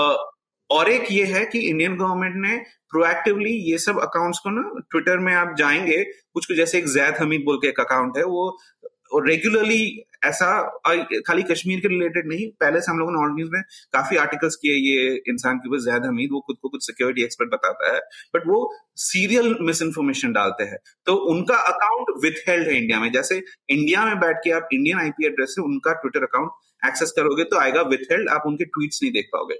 तो उस तरह से भी वो डिसइंफॉर्मेशन इस तरफ नहीं आ रहा है। तो ज्यादा जो, इसलिए मैं इंटेंडेंट ऑडियंस बोल रहा हूँ कि जो अभी जो या ऑडियंस जो मेजॉरिटी ऑडियंस है वो पाकिस्तान की ऑडियंस है, उस मिस इन्फॉर्मेशन स्लैश डिसइंफॉर्मेशन, या फिर इंटरनेशनल डायस्पोरा जो है पाकिस्तान का, जिसने अभी कश्मीर के लिए काफी वर्ल्ड ओपिनियन भी कल्टीवेट करने में हेल्प करी है, तो उनको भी मोटिवेट किया जा सकता है। हाँ, इंटरनेशनल डायस्पोरा चाहे कश्मीर का हो या पाकिस्तान का हो, जो भी हो, तो उन लोग के लिए है। तो हाँ, बट उसमें भी डीप स्टेट का हाथ हो सकता है। We can not discount that Pakistani deep state का हाथ इसमें नहीं है, क्योंकि जिस फेरोसिटी के साथ, जिस जिस एग्रेसिवनेस के साथ बिल्कुल एक ऑर्गेनाइज्ड वे में इतने सारे वीडियोस और इमेजेस डाले गए थे ऑन अ डेली बेसिस, और आपके प्रोमिनेंट जर्नलिस्ट पाकिस्तान से डाल रहे थे ये सब चीजें, तो लग रहा था कि कि सिर्फ एक पार्टी का नहीं है, आगे भी है। मगर पीटीआई के काफी सपोर्टर्स डाल रहे थे, जो इमरान खान की पार्टी है, क्या तहरीके कुछ भी नाम है, टीटीपी जिनको बोलते हैं, तहरीके तालिबान, हाँ टीटीपी नाम है ना, नहीं पीटीआई नाम है, पीटीआई टीटीपी तो तालिबान है, पीटीआई नाम है। इमरान खान का हैंडल भी इमरान खान पीटीआई है, जो इमरान खान का ट्विटर हैंडल भी इमरान खान पीटीआई। हाँ, तो कुछ हाँ, तो वो हम लोगों ने जो देखा था कि काफी वो पार्टी के जो बिलोंग करते वो लोग काफी सर्कुलेट कर रहे थे, और ये शायद फर्क, और ये काफी बार दिखता है। I mean, पार्टी और स्टेट पॉलिसी में आई डोंट नो, ये नई चीज है, या जो भी लोगों को लगता है कि अगर आपकी पार्टी पावर में है और उसने कुछ वो कर रही है, तो पार्टी के सब लोगों को लगता है अभी हमारा फर्ज है। तो जैसे बालाकोट में भारत सरकार अपने आप को कम डिफेंड कर रही थी, बीजेपी भारत सरकार को ज्यादा डिफेंड कर रही थी। हाँ, और अगेन अगर देखा जाए कि बालाकोट में ये जो फर्जी इमेजेस और वीडियोस जो फैलाए गए हैं वो भी उसी मात्रा में थे जैसे अभी कश्मीर में फैलाया जा रहा है, तो वो भी ज्यादा जो भाजपा के जो सपोर्टर्स है वो कर रहे थे। तो और जबकि भारत सरकार काफी गार्डेड थी, जितनी खबरें भी आई वो सब अननोन सोर्सेज से आई, भारत सरकार ने किसी ऑफिशियल स्टेटमेंट में कभी कुछ नहीं बोला। वो तो खैर वो तो एक अलग टैक्टिक्स हो गया है कि ENI बता देता है कि सोर्सेज नहीं है कहा है और बाद में सब लोग चला देते हैं। वो एक अलग टैक्टिक्स हो गया है कि ऑफिशियली आप नहीं बोलो मगर सब तक लोगों तक इन्फॉर्मेशन पहुंच जाती है, क्योंकि अगेन मीडिया लिटरेसी का इशू है ना कि अभी कितने लोग जब आर्टिकल्स पढ़ते हैं तब देखते हैं कि एनोनिमस सोर्सेज नहीं है बोला है अज्ञात सूत्रों के अनुसार। तो अभी कितने लोग ये पढ़ के ये दिमाग में सोचते हैं कि ठीक है अज्ञात सूत्रों है तो हम लोग को विश्वास नहीं करना चाहिए। वो मीडिया लिटरेसी कितने लोगों में है, तो ये एक लोगों ने चला दिया है। अभी सब कुछ अज्ञात सूत्रों के अनुसार ही आता है, ऑफिशियल तो कुछ आता ही नहीं है। तो वो तो एक अलग कहानी है। हाँ, बट जैसे बात हो रही थी कि ये बालाकोट के टाइम में भी एक ऑर्गेनाइज वे में हुआ था, कश्मीर के टाइम पे भी पाकिस्तान से एक ऑर्गेनाइज वे में मिस इन्फॉर्मेशन क्रिएट हुआ था। और ये पुराने जो इमेजेस है वो ऐसा नहीं है कि कोइंसिडेंटली दे फाइंड इट, वो एक they want to set a narrative, एक नरेटिव सेट करना चाहते हैं और इसलिए इतना ज्यादा एक छोटे समय में एक इशू के ऊपर मिस इन्फॉर्मेशन जनरेट होता है। तो बेसिकली बहुत सारे लोग हैं जिनका ये व्यवसाय और पेशा ही है कि रोज बैठ के उनको, आई मीन, एक तो होता है ना कि लोग बैठ करके मजे से अपने आप वॉलंटरीली काम कर रहे हैं, लेकिन यहाँ पे आप कह रहे हैं क्योंकि कोई ढूंढ रहा है, इमेज चेंज करता है, कंटेंट लिखता है, तो ये डिसइंफॉर्मेशन के एटलीस्ट जो क्रिएटर्स हैं वो proper full time paid professionals हैं। हाँ, फुल टाइम पेड प्रोफेशनल्स है। मैं और एक बात लाना चाहूंगा, but before I bring that मैं और एक एग्जांपल देना चाहूंगा। एक इस इलेक्शन के पहले एक राहुल गांधी का वीडियो वायरल हुआ था, जहां राहुल गांधी, एक 7 सेकंड का वीडियो था जहां राहुल गांधी बोलते हैं कि यूपी की महिलाएं हर साल 52 बच्चे देती है। पता नहीं आप लोग ने वीडियो देखा हो या नहीं हो, हाँ, बट बहुत वायरल हुआ था। तो उसमें था क्या कि 6 साल पहले का एक वीडियो है जहां यूपी में कहीं स्पीच दे रहे थे, 6 साल पुराना, ठीक है। और ये 1 घंटा लंबा यूट्यूब पे वीडियो है जिसमें जो इस भाग में अगर आप सुनोगे तो बेसिकली कांग्रेस ने कुछ RTI किया था। तब कांग्रेस की एक स्कीम थी, तब तभी भी यूपीए सरकार थी, और कांग्रेस की एक स्कीम थी कि जो महिलाएं जिनकी होम डिलीवरी होती है उनको कुछ 3,600 रुपया दिया जाता है, जिन लोग की इंस्टीट्यूशनल यानी हॉस्पिटल में डिलीवरी होती है उन लोग को 7,200 रुपया दिया जाता है। तो उन्होंने RTI किया था कि किन किन महिलाओं को ये ये सुविधा मिली है। तो उसमें RTI में पाया गया कि 52 वीक तक सेम महिलाओं के नाम बार बार आ रहे थे, तो इसलिए कि बेसिकली इंडिकेटिंग कि करप्शन हो रहा है यूपी में। तो उन्होंने कहा कि यूपी की महिलाएं हर साल 52 बच्चे देती है, ठीक है। अभी कौन जाके 6 साल पुराने वीडियो को सुन के उसमें से 7 सेकंड निकालेगा? यार 6 साल पुराने वीडियो को सुनना मतलब वो ये लोग जो बैठ के काफी वीडियो सुन रहे हैं, उसमें से एक वीडियो में से 7 सेकंड निकाला गया है, 1 घंटे के वीडियो में से 7 सेकंड निकाला गया, उसको क्लिप किया गया है। तो इसमें काफी एक एफर्ट चाहिए ये निकालने के लिए। तो कोई ऐसा नहीं है कि कोई जॉब कर रहा है शाम को आके बैठ के राहुल गांधी की वीडियोस सुन रहा है और बाद में 7 सेकंड निकाल रहा है, नहीं।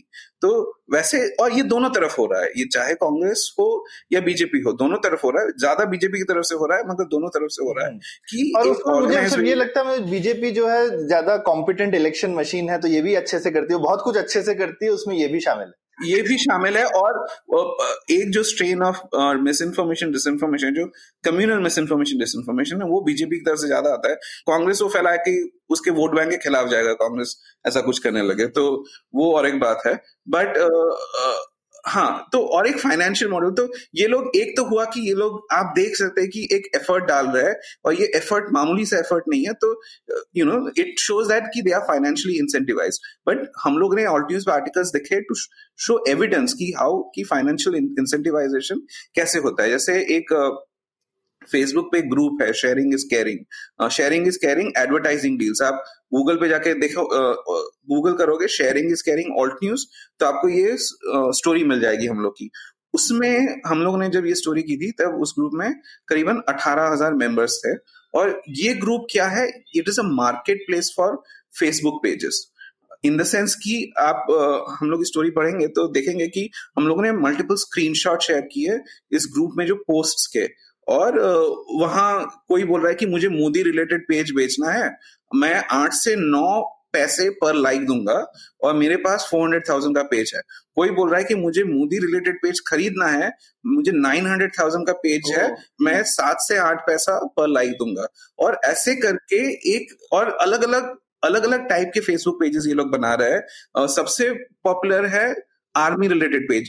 आपने देखोगे फेसबुक पे कितने ढेर सारे आर्मी रिलेटेड पेज होते हैं, I support Indian army, I love Indian army, ये सब एक ऑर्गेनाइज्ड वे में इस ग्रुप में बनाए जाते हैं और उसको बाद में प्रोपेगेंडा के तहत यूज किया जाता है। और ये एक लाखों का एक कारोबार चल रहा है जहां पेजेस बनाए जा रहे हैं, पेजेस बेचे जा रहे हैं पॉलिटिकल पार्टीज को। तो ये बेसिकली ऐसे है कि मैं पेज कुछ और बनाऊंगा कि चलिए भाई आई मीन भारतीय सेना की जय, उसमें कुछ फोटो वोटो डाले, सबको मजा आया, फिर उसके बाद मैंने किसी और को बेच दिया, वहां पे ऑडियंस खूब बन गया और उसके बाद मैं उनको दुष्प्रचार शुरू कर दूंगा। बिल्कुल बिल्कुल, दुष्प्रचार जरूरी नहीं है, दुष्प्रचार प्रचार भी हो सकता है, जरूरी नहीं कि सब प्रचार दुष्प्रचार हो, बट बेसिकली एक प्रोपेगेंडा व्हीकल बन जाता है। और उसमें एक परसेंटेज दुष्प्रचार का होता है। तो ऐसे करके एक ऑर्गेनाइज में, तो जैसे बहुत सारे होते हैं। अभी एक एग्जांपल था रश्मि पटेल 1 मिलियन फैंस, कोई रश्मि पटेल के नाम पे पेज बना दिया था। रश्मि पटेल का नाम हम उन्हें सुना नहीं है, ना ही वो कोई एक्ट्रेस है, मगर अलग अलग फीमेल्स की फोटो लेके उधर डाल के 1 मिलियन फैंस हो गए उसके। इलेक्शन के पहले रश्मि पटेल 1 मिलियन फैंस का नाम हो गया नमो 2019। तो हाँ, तो वो आर्टिकल में हम लोगों ने डाला है ये भी। तो बेसिकली तो जरूरी नहीं है कि ये सबके नाम चेंज होते हैं। काफी लोग तो ऐसे, काफी बच्चे हैं और ये मार्केट प्लेस है, ये चाहे तो कांग्रेस वाले भी कर सकते। तो यही मैंने बोला कि बीजेपी वाले इन चीजों में ज्यादा होशियार है। हाँ। तो वो पेज खरीद करके, मतलब मेरे ख्याल से काफी लोग जो ये चीज कर रहे हैं उनका ऐसा कोई धर्म ईमान नहीं है कि वो लोग बहुत आइडियोलॉजिकली मोटिवेटेड हैं, जहां ज्यादा पैसा मिले उसके लिए काम। इनफैक्ट मैं आपको एक एग्जांपल देता हूं जो कांग्रेस की तरफ से बहुत मिस इन्फॉर्मेशन एक बंदा डालता है, उसका नाम है अभिषेक मिश्रा। तो आप उसके पुराने यूट्यूब वीडियोस देखोगे ना, वो सब प्रो मोदी वीडियोस थे। बाद में बंदे को पता चला कि बहुत सैचुरेशन है इस मार्केट में, तो एंटी मोदी वीडियोस बनाने लगा। तो ये इस चीज में लोग अपने अलग अलग तवे पे रोटियां भी सेकते रहते हैं। हाँ। तो इससे जुड़ा एक सवाल था मेरा प्रतीक की, जैसे आपने फेसबुक के बारे में बात कही और व्हाट्सएप के बारे में बात कही, तो कुछ एक जरिया भी है क्या कि ज्यादातर मिस इन्फॉर्मेशन फेसबुक से शुरू होता है या व्हाट्सएप से शुरू होता है? ऐसा भी कुछ पैटर्न है क्या आपके पास? पैटर्न प्योरली व्हाट्सएप से शुरू होता है ज्यादा, क्योंकि व्हाट्सएप पे आइडेंटिटी रिवील नहीं होती कि कौन डाल रहा है। एक एनोनिमिटी है व्हाट्सएप पे, क्योंकि व्हाट्सएप में एंड टू एंड एनक्रिप्शन है, तो ज्यादा व्हाट्सएप पे शुरू होता है।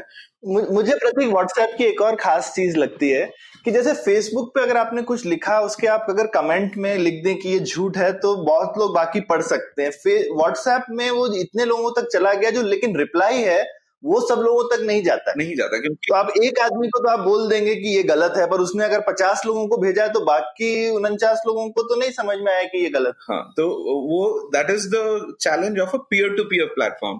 Facebook and Twitter open platforms है, जबकि WhatsApp peer to peer platform है। तो अगर मैंने आपको कुछ भेजा तो अभी हम दोनों एक तो प्रॉब्लम है डिस्कवरी का। एज अ फैक्ट चेकर हम लोग का जो काम होता है वो 3 भाग में डिवाइड होता है। एक है मॉनिटरिंग एंड डिस्कवरी की क्या चीज वायरल चल रहा है, लोग क्या एक्सचेंज कर रहे हैं, उसमें से हम लोग देखते हैं कि किस चीज को डिबंक करना है, उसका रिसर्च करते हैं और बाद में उसको लिखते हैं और बाद में उसको सोशल मीडिया पे डिस्ट्रीब्यूट करते हैं। तो ये पूरा प्रोसेस है फैक्ट चेकिंग का। तो व्हाट्सएप के केस में बिगेस्ट प्रॉब्लम है डिस्कवरी का, कि डिस्कवर कैसे करें, स्पेशली जब टॉपिकल रूमर्स होता है। इन द सेंस कि चलो राजस्थान में एक एग्जाम है चल रही है, कुछ स्टेट गवर्नमेंट की एग्जाम चल रही है और उसके चलते कुछ रूमर निकला, अभी वो हम लोग तक पहुंचता ही नहीं है क्योंकि एक अलग रीजन, आप उसके टारगेट ऑडियंस में नहीं है। हम लोग टारगेट ऑडियंस में नहीं है और हम लोग उस सोशियो इकोनॉमिक ग्रुप से कनेक्टेड नहीं है।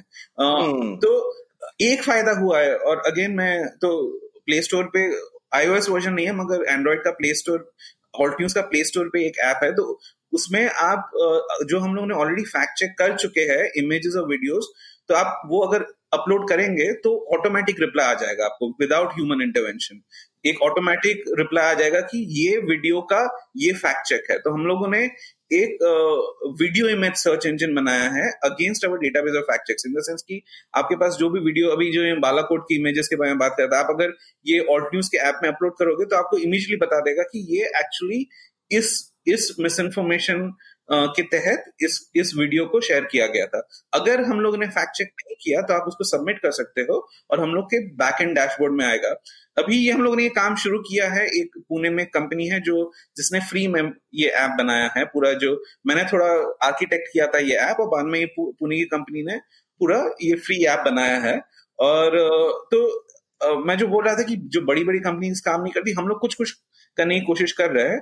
But going back to the point कि ये ऐप से हम लोग को इतना फायदा हुआ है कि व्हाट्सएप में जो फैल रहा है लोग वहां से शेयर कर रहे हैं ऐप पे कि देखो ये फैल रहा है, तो आप तक एटलीस्ट पहुंच जाती है। हाँ, तो अभी ये हम लोग ने अगस्त 1 को ही रिलीज किया था, अभी पूरे 2 महीने भी खत्म नहीं हुए हैं।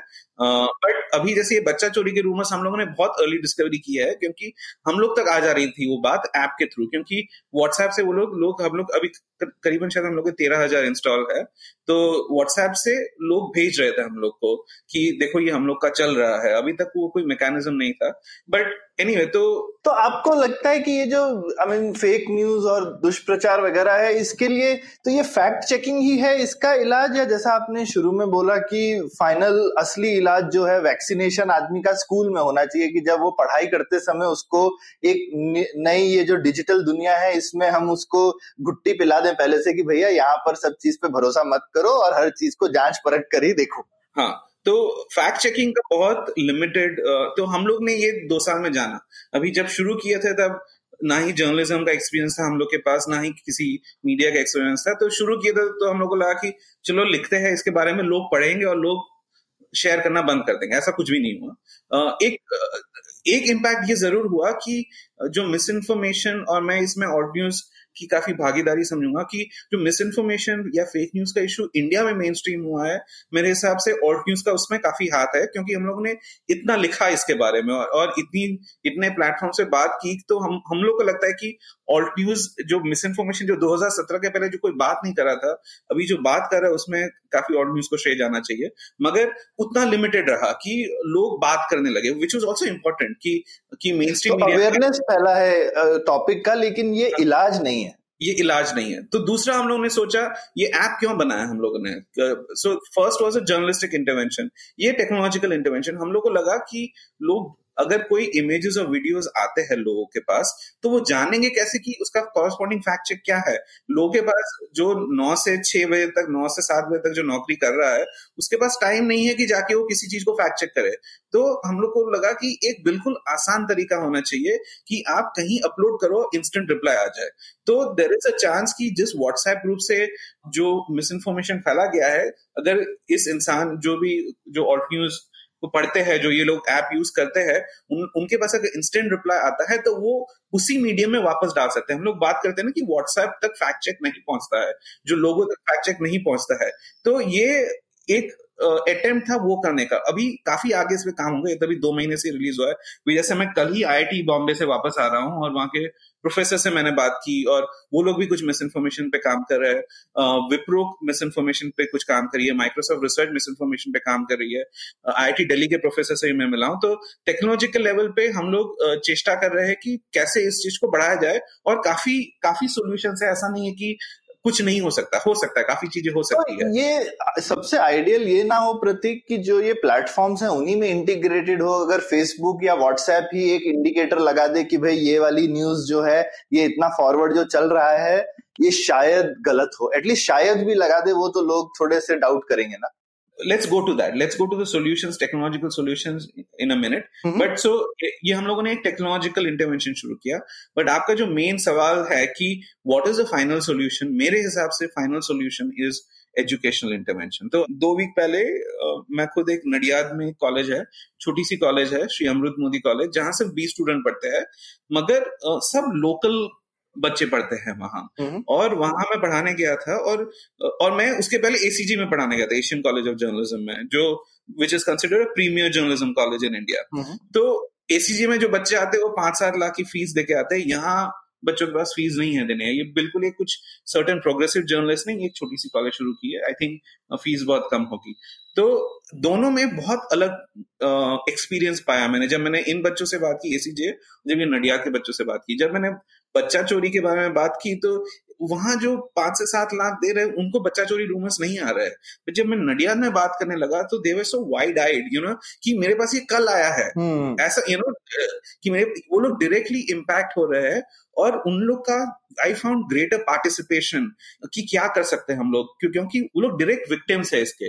तो मैं मानता हूं कि एक जो तबका है, और हम लोग तो क्या है, हम लोग एक छोटी नॉट फॉर प्रॉफिट ऑर्गेनाइजेशन है, हम लोग की स्ट्रैटेजी रहती है कि कैसे ऑल्ट न्यूज के अराउंड जो कम्युनिटी है उसको बढ़ाया जाए, क्योंकि हम लोग अभी 7 जने एडिटोरियल में और टोटल 10 सैलरीड पीपल है, हम लोग 15 से ज्यादा कभी नहीं होने वाले, क्योंकि हम लोग का मॉडल वो है कि हम लोग को we want to stay a very very small organisation, not for profit चाहिए। हम लोग का डोनेशन आता है, ग्रांट्स आता है, हम लोग को कोई बिग कॉर्पोरेट बॉडी से हम लोग को कुछ पैसा नहीं लेना है, वो एक इनिशियली पहले से एक डिसीजन लिया जा चुका है। तो हम लोग क्या करते हैं कि हम लोग ट्राई करते हैं कि कम्युनिटी बिल्ड हो ऑल्ट न्यूज के अराउंड, तो उसी के चलते हम लोग ये अलग अलग जगह जाके पढ़ा रहे हैं। तो जब नडियाद में पढ़ाने गए तो वो लोग सामने से आए कि हम लोग क्या कर सकते हैं, इसके बारे में क्या किया जा सकता है, हम लोग कैसे हेल्प कर सकते हैं। तो एक बहुत ग्रेटर पार्टिसिपेशन मिला हम लोग को, जो अगर हम लोग उस एक डेमोग्राफी में जाके पढ़ाते हैं। तो मेरे हिसाब से एक तो एजुकेशन से लोगों को ये भी पता चलता है कि क्या सच है क्या झूठ है, मगर एक वॉलंटियर बेस भी तैयार करना होगा कि एक जो इन्फ्लुएंसर्स, लोकल इन्फ्लुएंसर, आप गांव में अगर आप बोल रहे थे कि अखबार नहीं पढ़ते हैं, मगर हम लोगों ने एक छोटा सा वॉलंटियर बेस हर गांव में तैयार कर दिया, जो थोड़ी बहुत जिनको जानकारी हो, जिनको जाके पूछ सके लोग कि भैया ये जो व्हाट्सएप पे आया ये सच है या नहीं है, जो इंटरव्यू कर सके कभी ना कभी। तो भले ही अखबार नहीं पा सकते, मगर जो वहां की जो ट्रस्टेड है, क्योंकि रूरल एरिया में ये लोकल इन्फ्लुएंसर्स का बड़ा एक वो रहता है कि मानो आपका जमींदार हो गए या तहसीलदार हो गए या जो भी हो, बिल्कुल, तो लोग भरोसा करते हैं कि इनसे पूछ के आते हैं।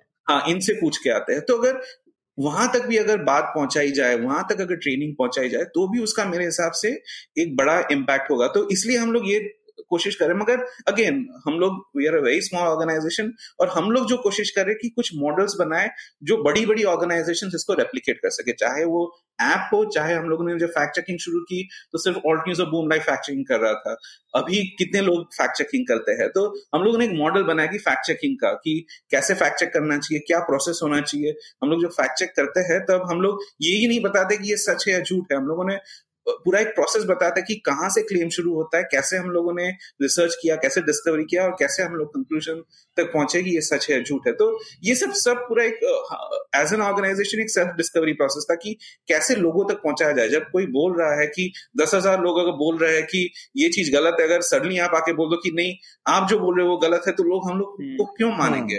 तो वो एक सवाल हम लोगों ने खुद को पूछा, और तब हम लोगों ने सोचा कि ये एक पूरा एक प्रोसेस हम लोगों को दिखाना चाहिए कि कैसे आपने अपना प्रोसेस ट्रांसपेरेंट करके अपने लिए ट्रस्ट जनरेट किया बेसिकली। एग्जैक्टली।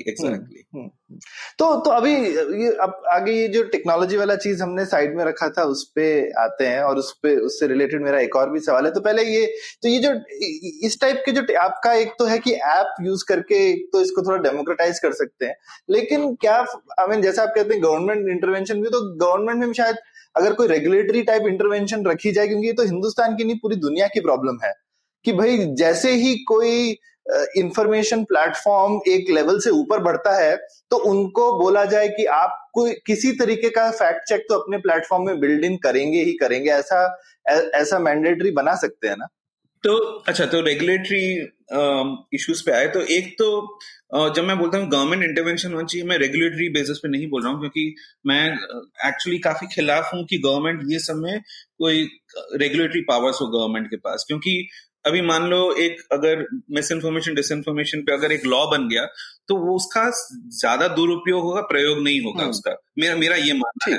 ये हम लोग देखा है 66A के साथ क्या हुआ था कि गवर्नमेंट के पास आप कभी गवर्नमेंट को पावर दे दो कि आप वो इन्फॉर्मेशन कंट्रोल कर पाए, तो गवर्नमेंट जो चाहे वो जो भी गवर्नमेंट हो, 66 आई थी कांग्रेस के समय, और तो जो भी गवर्नमेंट हो वो उसका ज्यादा दुरुपयोग करेंगे, वो ऑपोजिशन के खिलाफ यूज करेंगे। बिल्कुल, तो इसलिए मैं चाहता हूँ गवर्नमेंट को करना तो शायद कुछ नहीं चाहिए, उसके तो हम भी गवर्नमेंट के खिलाफ रहते हैं, लेकिन हाँ।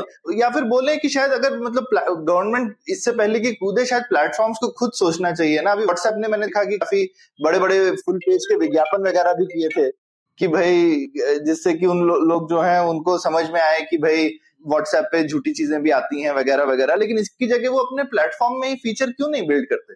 ठीक है, एक नहीं, I want to say one more thing, तो गवर्नमेंट, मैं मानता हूं कि गवर्नमेंट रेगुलेटरी को, गवर्नमेंट को ये सब में रेगुलेटरी पास नहीं होना चाहिए, बट गवर्नमेंट एजुकेशनल स्तर पे काफी कुछ कर सकती है, विच इज वेयर आई से कि गवर्नमेंटल इंटरवेंशन होना चाहिए।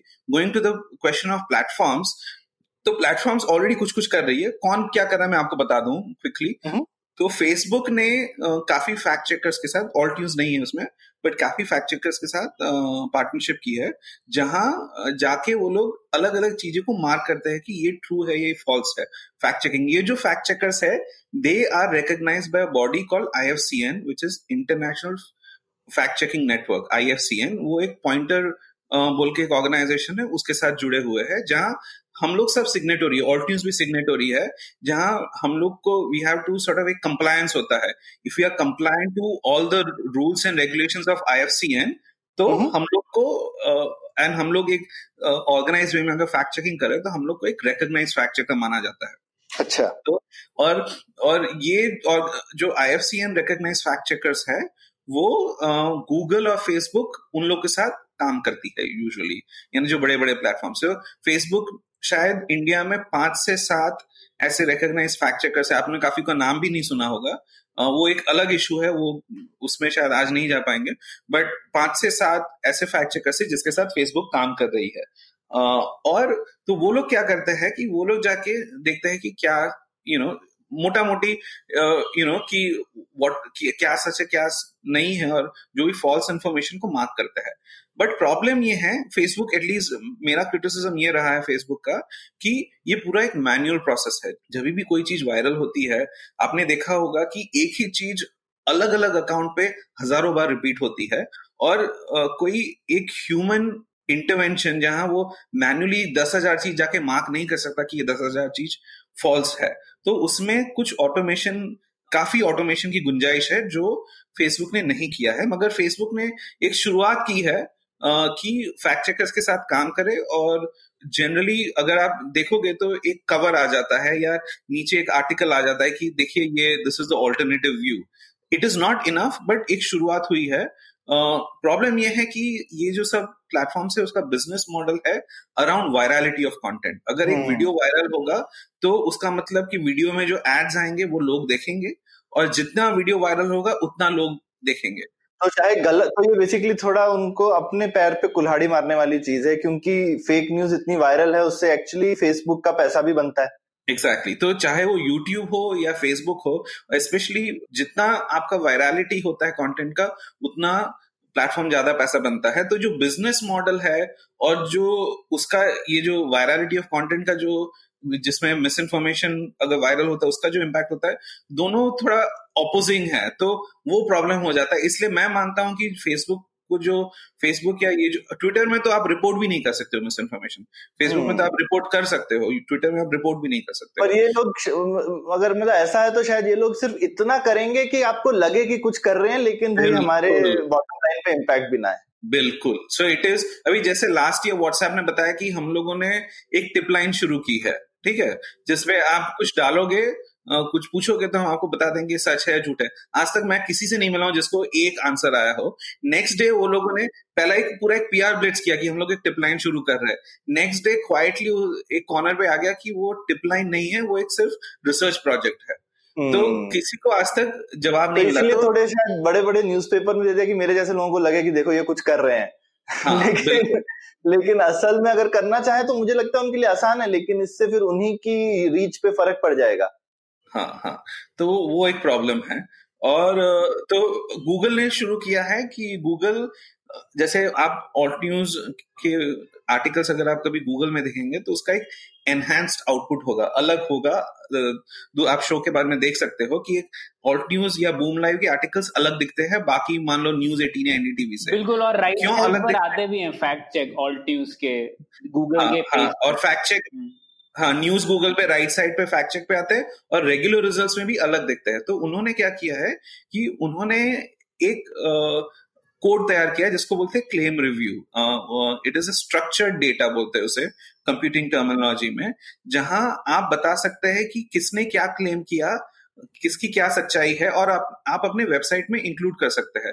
तो मानो डोनाल्ड ट्रम्प ने कहा ये कुछ हुआ, वॉशिंगटन पोस्ट ने रिप्लाई किया कि डोनाल्ड ट्रम्प गलत बोल रहे हैं, तो अगर वॉशिंगटन पोस्ट वो कोड इंक्लूड करेगा अपनी वेबसाइट पे तो डोनाल्ड ट्रम्प के का जो न्यूज है उसके साथ ही वॉशिंगटन पोस्ट का न्यूज भी आ जाएगा, उसको अपरैंक कर दिया जाएगा, गूगल अपरैंक कर देंगे, ताकि बेसिकली कि आप दोनों व्यूज देख सको कि डोनाल्ड ट्रम्प ने क्या कहा और वॉशिंगटन पोस्ट का फैक्ट चेक क्या है। अच्छा, ठीक है, ये तो बढ़िया है। हाँ, तो गूगल उस तरह जा रहा है। तो बेसिकली मैं जो समझ रहा हूँ कि एक ये भी व्यू है कि Google Facebook of the world बोल रहा है कि we don't want to be the arbitrators of truth, we don't want to be the arbitrators of truth, कि हम लोग नहीं बोलेंगे कि ये सच है या झूठ है, हम लोग रिकग्नाइज फैक्ट चेकर से के साथ काम करेंगे और वो लोग बताए कि ये क्या सच है क्या झूठ है और हम लोग उनको प्रमोट करेंगे। बट दैट इज नॉट, वो मुझे लेकिन लगता है कि थोड़ा, क्योंकि उनके पास में इतनी कैपेसिटी और पूरी दुनिया में इतनी अलग अलग जगह है, वो हर जगह थोड़ी फैक्ट चेक कर सकते हैं सब कुछ। नहीं तो हर देश में खुद के फैक्ट चेकर्स है, बट तो भी दिस इज नॉट इनफ, ये सब कर रहे हैं but there is much more that can do. अभी YouTube पे आप देखिए कि एंटी वैक्सीनेशन रूमर्स इतने ज्यादा हो गए हैं और उसमें क्या होता है कि जो YouTube का एल्गोरिथम है ना, एक आप एंटी वैक्सीनेशन रूमर देखोगे वो जो रेकमेंडेड वीडियो आता है ना, जो नेक्स्ट जो ऑटो प्ले होता है वो भी एंटी वैक्सीनेशन होता है, तीसरा वीडियो भी एंटी। तो आप एक तरह से आपको गुट्टी मिल जाएगी एक ही चीज की, और ये हर चीज में होता है। अगर आप कुछ आईसिस का प्रोपोगेंडा देखने जाओगे तो आपको वही दिखाता रहेगा, अगर आप कुछ एंटी इस्लामिक देखना चाहोगे तो आपको वही दिखता जाएगा। आप वोटेक्स में चले जाते हो कि आप 10 वीडियो के बाद में आप कन्विंस होगे कि vaccination is the biggest evil ever, अगर 10 वीडियो आप देख। ये थोड़ा YouTube का बेसिकली वायरलिटी का साइड इफेक्ट है। आपका अगर कोई भी एक व्यू है तो आप उसी में घुसते ही चले जाओगे। अभी जैसे रिसेंटली हम लोगों ने YouTube पे स्टेज्ड चाइल्ड किडनैपिंग के वीडियोस है, स्टेज्ड कि अच्छा, और बहुत सारे वीडियोस है, एक वीडियो के 27 मिलियन व्यूज है और जहां दिखा रहे कि बच्चे को काट रहे, उसका गुर्दा निकाल रहे, ये सब निकाल रहे हैं, ये पूरा स्टेज का child kidnapping. It is, but ऐसे बहुत सारे वीडियोस है, आप वो स्टेज चाइल्ड किडनैपिंग वीडियो देखना शुरू करोगे, आप एक के बाद एक वही देखते रहोगे, तो it is become a big problem. तो ये यूट्यूब, तो ये सब चीजें क्यों टाइमली फैशन में जब इतना हाईलाइट किया जाता है कि ये हो रहा है, क्यों टाइमली फैशन में इस पे एक्ट नहीं करे। और ये सिर्फ गूगल का सवाल नहीं है, फेसबुक का सवाल नहीं है, आप कोई भी ये जो वो जैसा हमने डिस्कस किया उनके खुद के इंसेंटिव के विपरीत है। एग्जैक्टली, उसके विपरीत है। तो क्यों करेंगे, क्योंकि उनको अपनी ऑडियंस ही सिर्फ बढ़ानी है, उनको मतलब नहीं। तो एक तरह से ये है ना कि आग का अगर सक्सेस फैक्टर हो कि मैंने कितना जलाया, हाँ, बिल्कुल, तो फिर वो जलाती ही रहेगी। आग का सक्सेस फैक्टर आपने ये नहीं रखा कि रोटी कितनी पकाई और जलाया क्या, इसमें फर्क नहीं कर रहे हैं, तो फिर तो गड़बड़ हो जाएगी। Exactly. तो टेक्नोलॉजी तो आग जैसी है, टेक्नोलॉजी का कोई, लेकिन जो उसका आउटपुट है उसकी तो वैल्यू है, आप उसको नहीं कह सकते कि आप वैल्यू न्यूट्रल हैं। तो ये, और आगे भी टेक्नोलॉजिकल बहुत चैलेंज है। आपने वीडियोस के बहुत एग्जांपल दिए जहां लोग पर्टिकुलर क्लिप्स निकाल लेते हैं, लेकिन आजकल तो लोग आर्टिफिशियल, अभी डीप फेक का जमाना है जहां पे आप वीडियो जनरेट ही कर सकते हैं, आप किसी की शक्ल पे कोई शक्ल लगा दीजिए, फर्क कर ही नहीं सकते। इतनी अच्छी टेक्नोलॉजी हो गई है कि आप किसी की भी आवाज, किसी के भी चेहरे पे सब मिक्स कर सकते हो, आप बिल्कुल अंतर नहीं कर सकते कि ये सच है या झूठ। तो अभी तो आप गूगल करके ढूंढ भी नहीं पाओगे कि ये इन्होंने कहां से उठाया। हाँ, तो डीप फेक पे भी काम हो रहा है थैंकफुली। डीप फेक एक आप देखोगे कि डीप फेक के ऊपर बात बहुत हो रही है कि डीप फेक आ रहा है। आप मुझे 2019 इलेक्शन में एक डीप फेक का एग्जाम्पल बता दीजिए। ठीक, लेकिन 2024 में आएगा कि नहीं ये थोड़ी पता है। हाँ, तो नहीं, तो मैं ये बोल रहा हूँ कि what I am trying to say is कि अभी मतलब डर ज्यादा है और असलियत कम है। We are ahead of the curve in the sense कि ये जो डीप फेक जनरेट हुआ वो भी एक एकेडमिक इंस्टीट्यूशन से जनरेट हुआ है, कि वो जो ओबामा वाला जो वीडियो आप देखते हो वो एक एकेडमिक इंस्टीट्यूशन से जनरेट हुआ है, ना ही कि कोई मोटिवेटेड एक्टर से। ये ठीक है, और वही लोग वो तो अभी you are ahead of the curve कि आप ही टेक्नोलॉजी देख रहे हो, क्योंकि before others discover it, if you discover it at an academic level और आप ही उसका उपाय सोचने लगो, ठीक, तो then you are ahead of the curve. इसलिए हम लोग, और सब लोग डीप फेक की बात करते हैं, मगर मैं जब पूछता हूँ कि आप मुझे एक उदाहरण दीजिए, जो रियल लाइफ उदाहरण दीजिए, मगर तो एक अवेयरनेस ऑलरेडी हो चुकी है। देखिए, that is the question of awareness. अगर हम लोग सब लोग डीप फेक की बात करें मगर हम लोग को एक भी उदाहरण नहीं है, तो जब आए तो it is not just about fact checking, it is also about awareness, कि हम लोग ऑलरेडी अवेयर है कि ये हो सकता है। तो अगर आपको कल जाके कोई बोले कि ये डीप फेक, अगर आप ऑलरेडी जानते हो कि डीप फेक जैसी एक चीज होती है, तो आप मानोगे। क्योंकि आप में ऑलरेडी वो अवेयरनेस, अगर आपको पता ही नहीं हो सडनली आपको जाके बोला कि नहीं ये बंदे ओबामा ने ये बोला ही नहीं है, ये पूरा गलत है, तो इनिशियली आपको बिलीव करना मुश्किल होगा, बट बिकॉज अवेयरनेस ऑलरेडी शुरू हो गई है इस इशू में, तो मेरे हिसाब से इसका देखते क्या इम्पैक्ट होता है, मैं जानता नहीं हूँ, बट मैं यही बोल रहा हूँ कि ये we are ahead of the curve at least when it comes to deep fake. ठीक, ये प्रतीक आज की चर्चा में बहुत मजा आया, बहुत कुछ जानने को मिला। प्रणय, मैं तो मुझे लगा कि मैं एक घंटे पहले से काफी ज्यादा चीजें मैं समझ गया हूँ, आपको क्या लगा? बिल्कुल, और मैंने ये भी जाना कि थोड़ा एक सामाजिक कुरीति के टाइप में इमर्ज हुआ है ये चीज ना, ये सिर्फ गवर्नमेंट या मार्केट प्रॉब्लम नहीं है, ये पता नहीं सोसाइटल लेवल पर एक इशू हो गया है।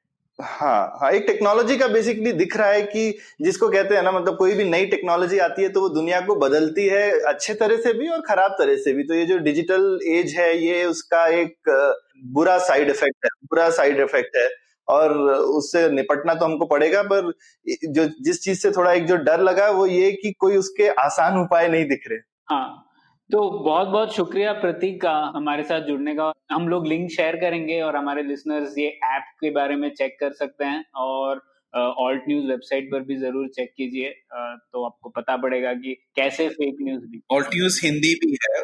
हाँ बिल्कुल, मैं ये बोलना भूल गया, पर ऑल्ट न्यूज हिंदी भी है और उस पर भी आपको कई रिसोर्सेज मिलेंगे। प्रतीक, अंत में आप कुछ कहना चाहेंगे हमारे लिसनर्स? नहीं, तो मैं यही कहना चाहूंगा कि कि जब तक हम लोग इस स्टेज पे नहीं आ जाए कि एक एडवांस फैक्ट चेकिंग ऐप हो, तब तक यही एक ख्याल रखें कि ये जो भी पूरा एक मिसइंफॉर्मेशन का इंडस्ट्री, वो आपके कुछ इमोशनल बटन्स, इमोशंस को अब्यूज कर रहे हैं, इन द सेंस कि वो चाहते हैं कि आपको गुस्सा है, आपको घृणा है या आपको डर।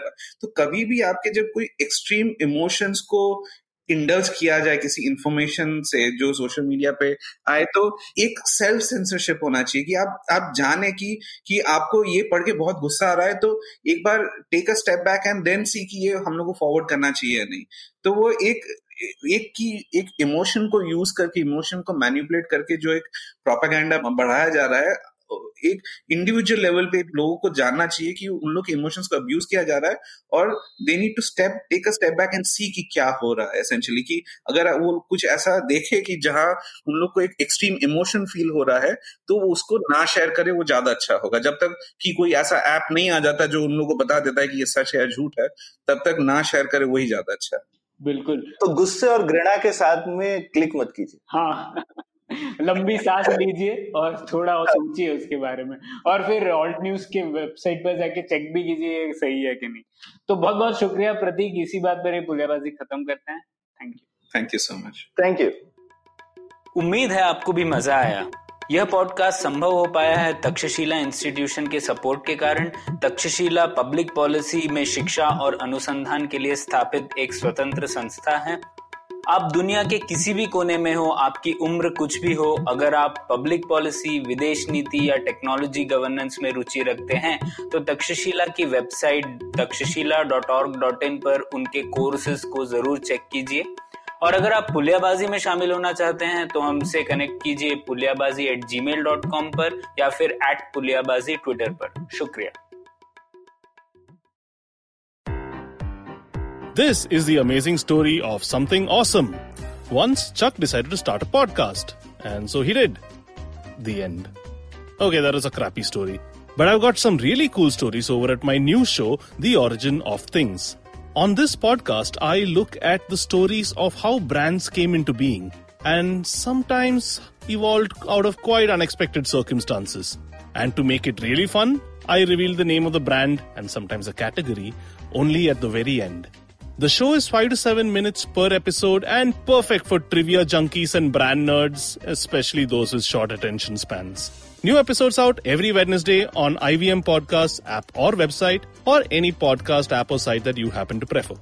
End of story, they lived happily ever after.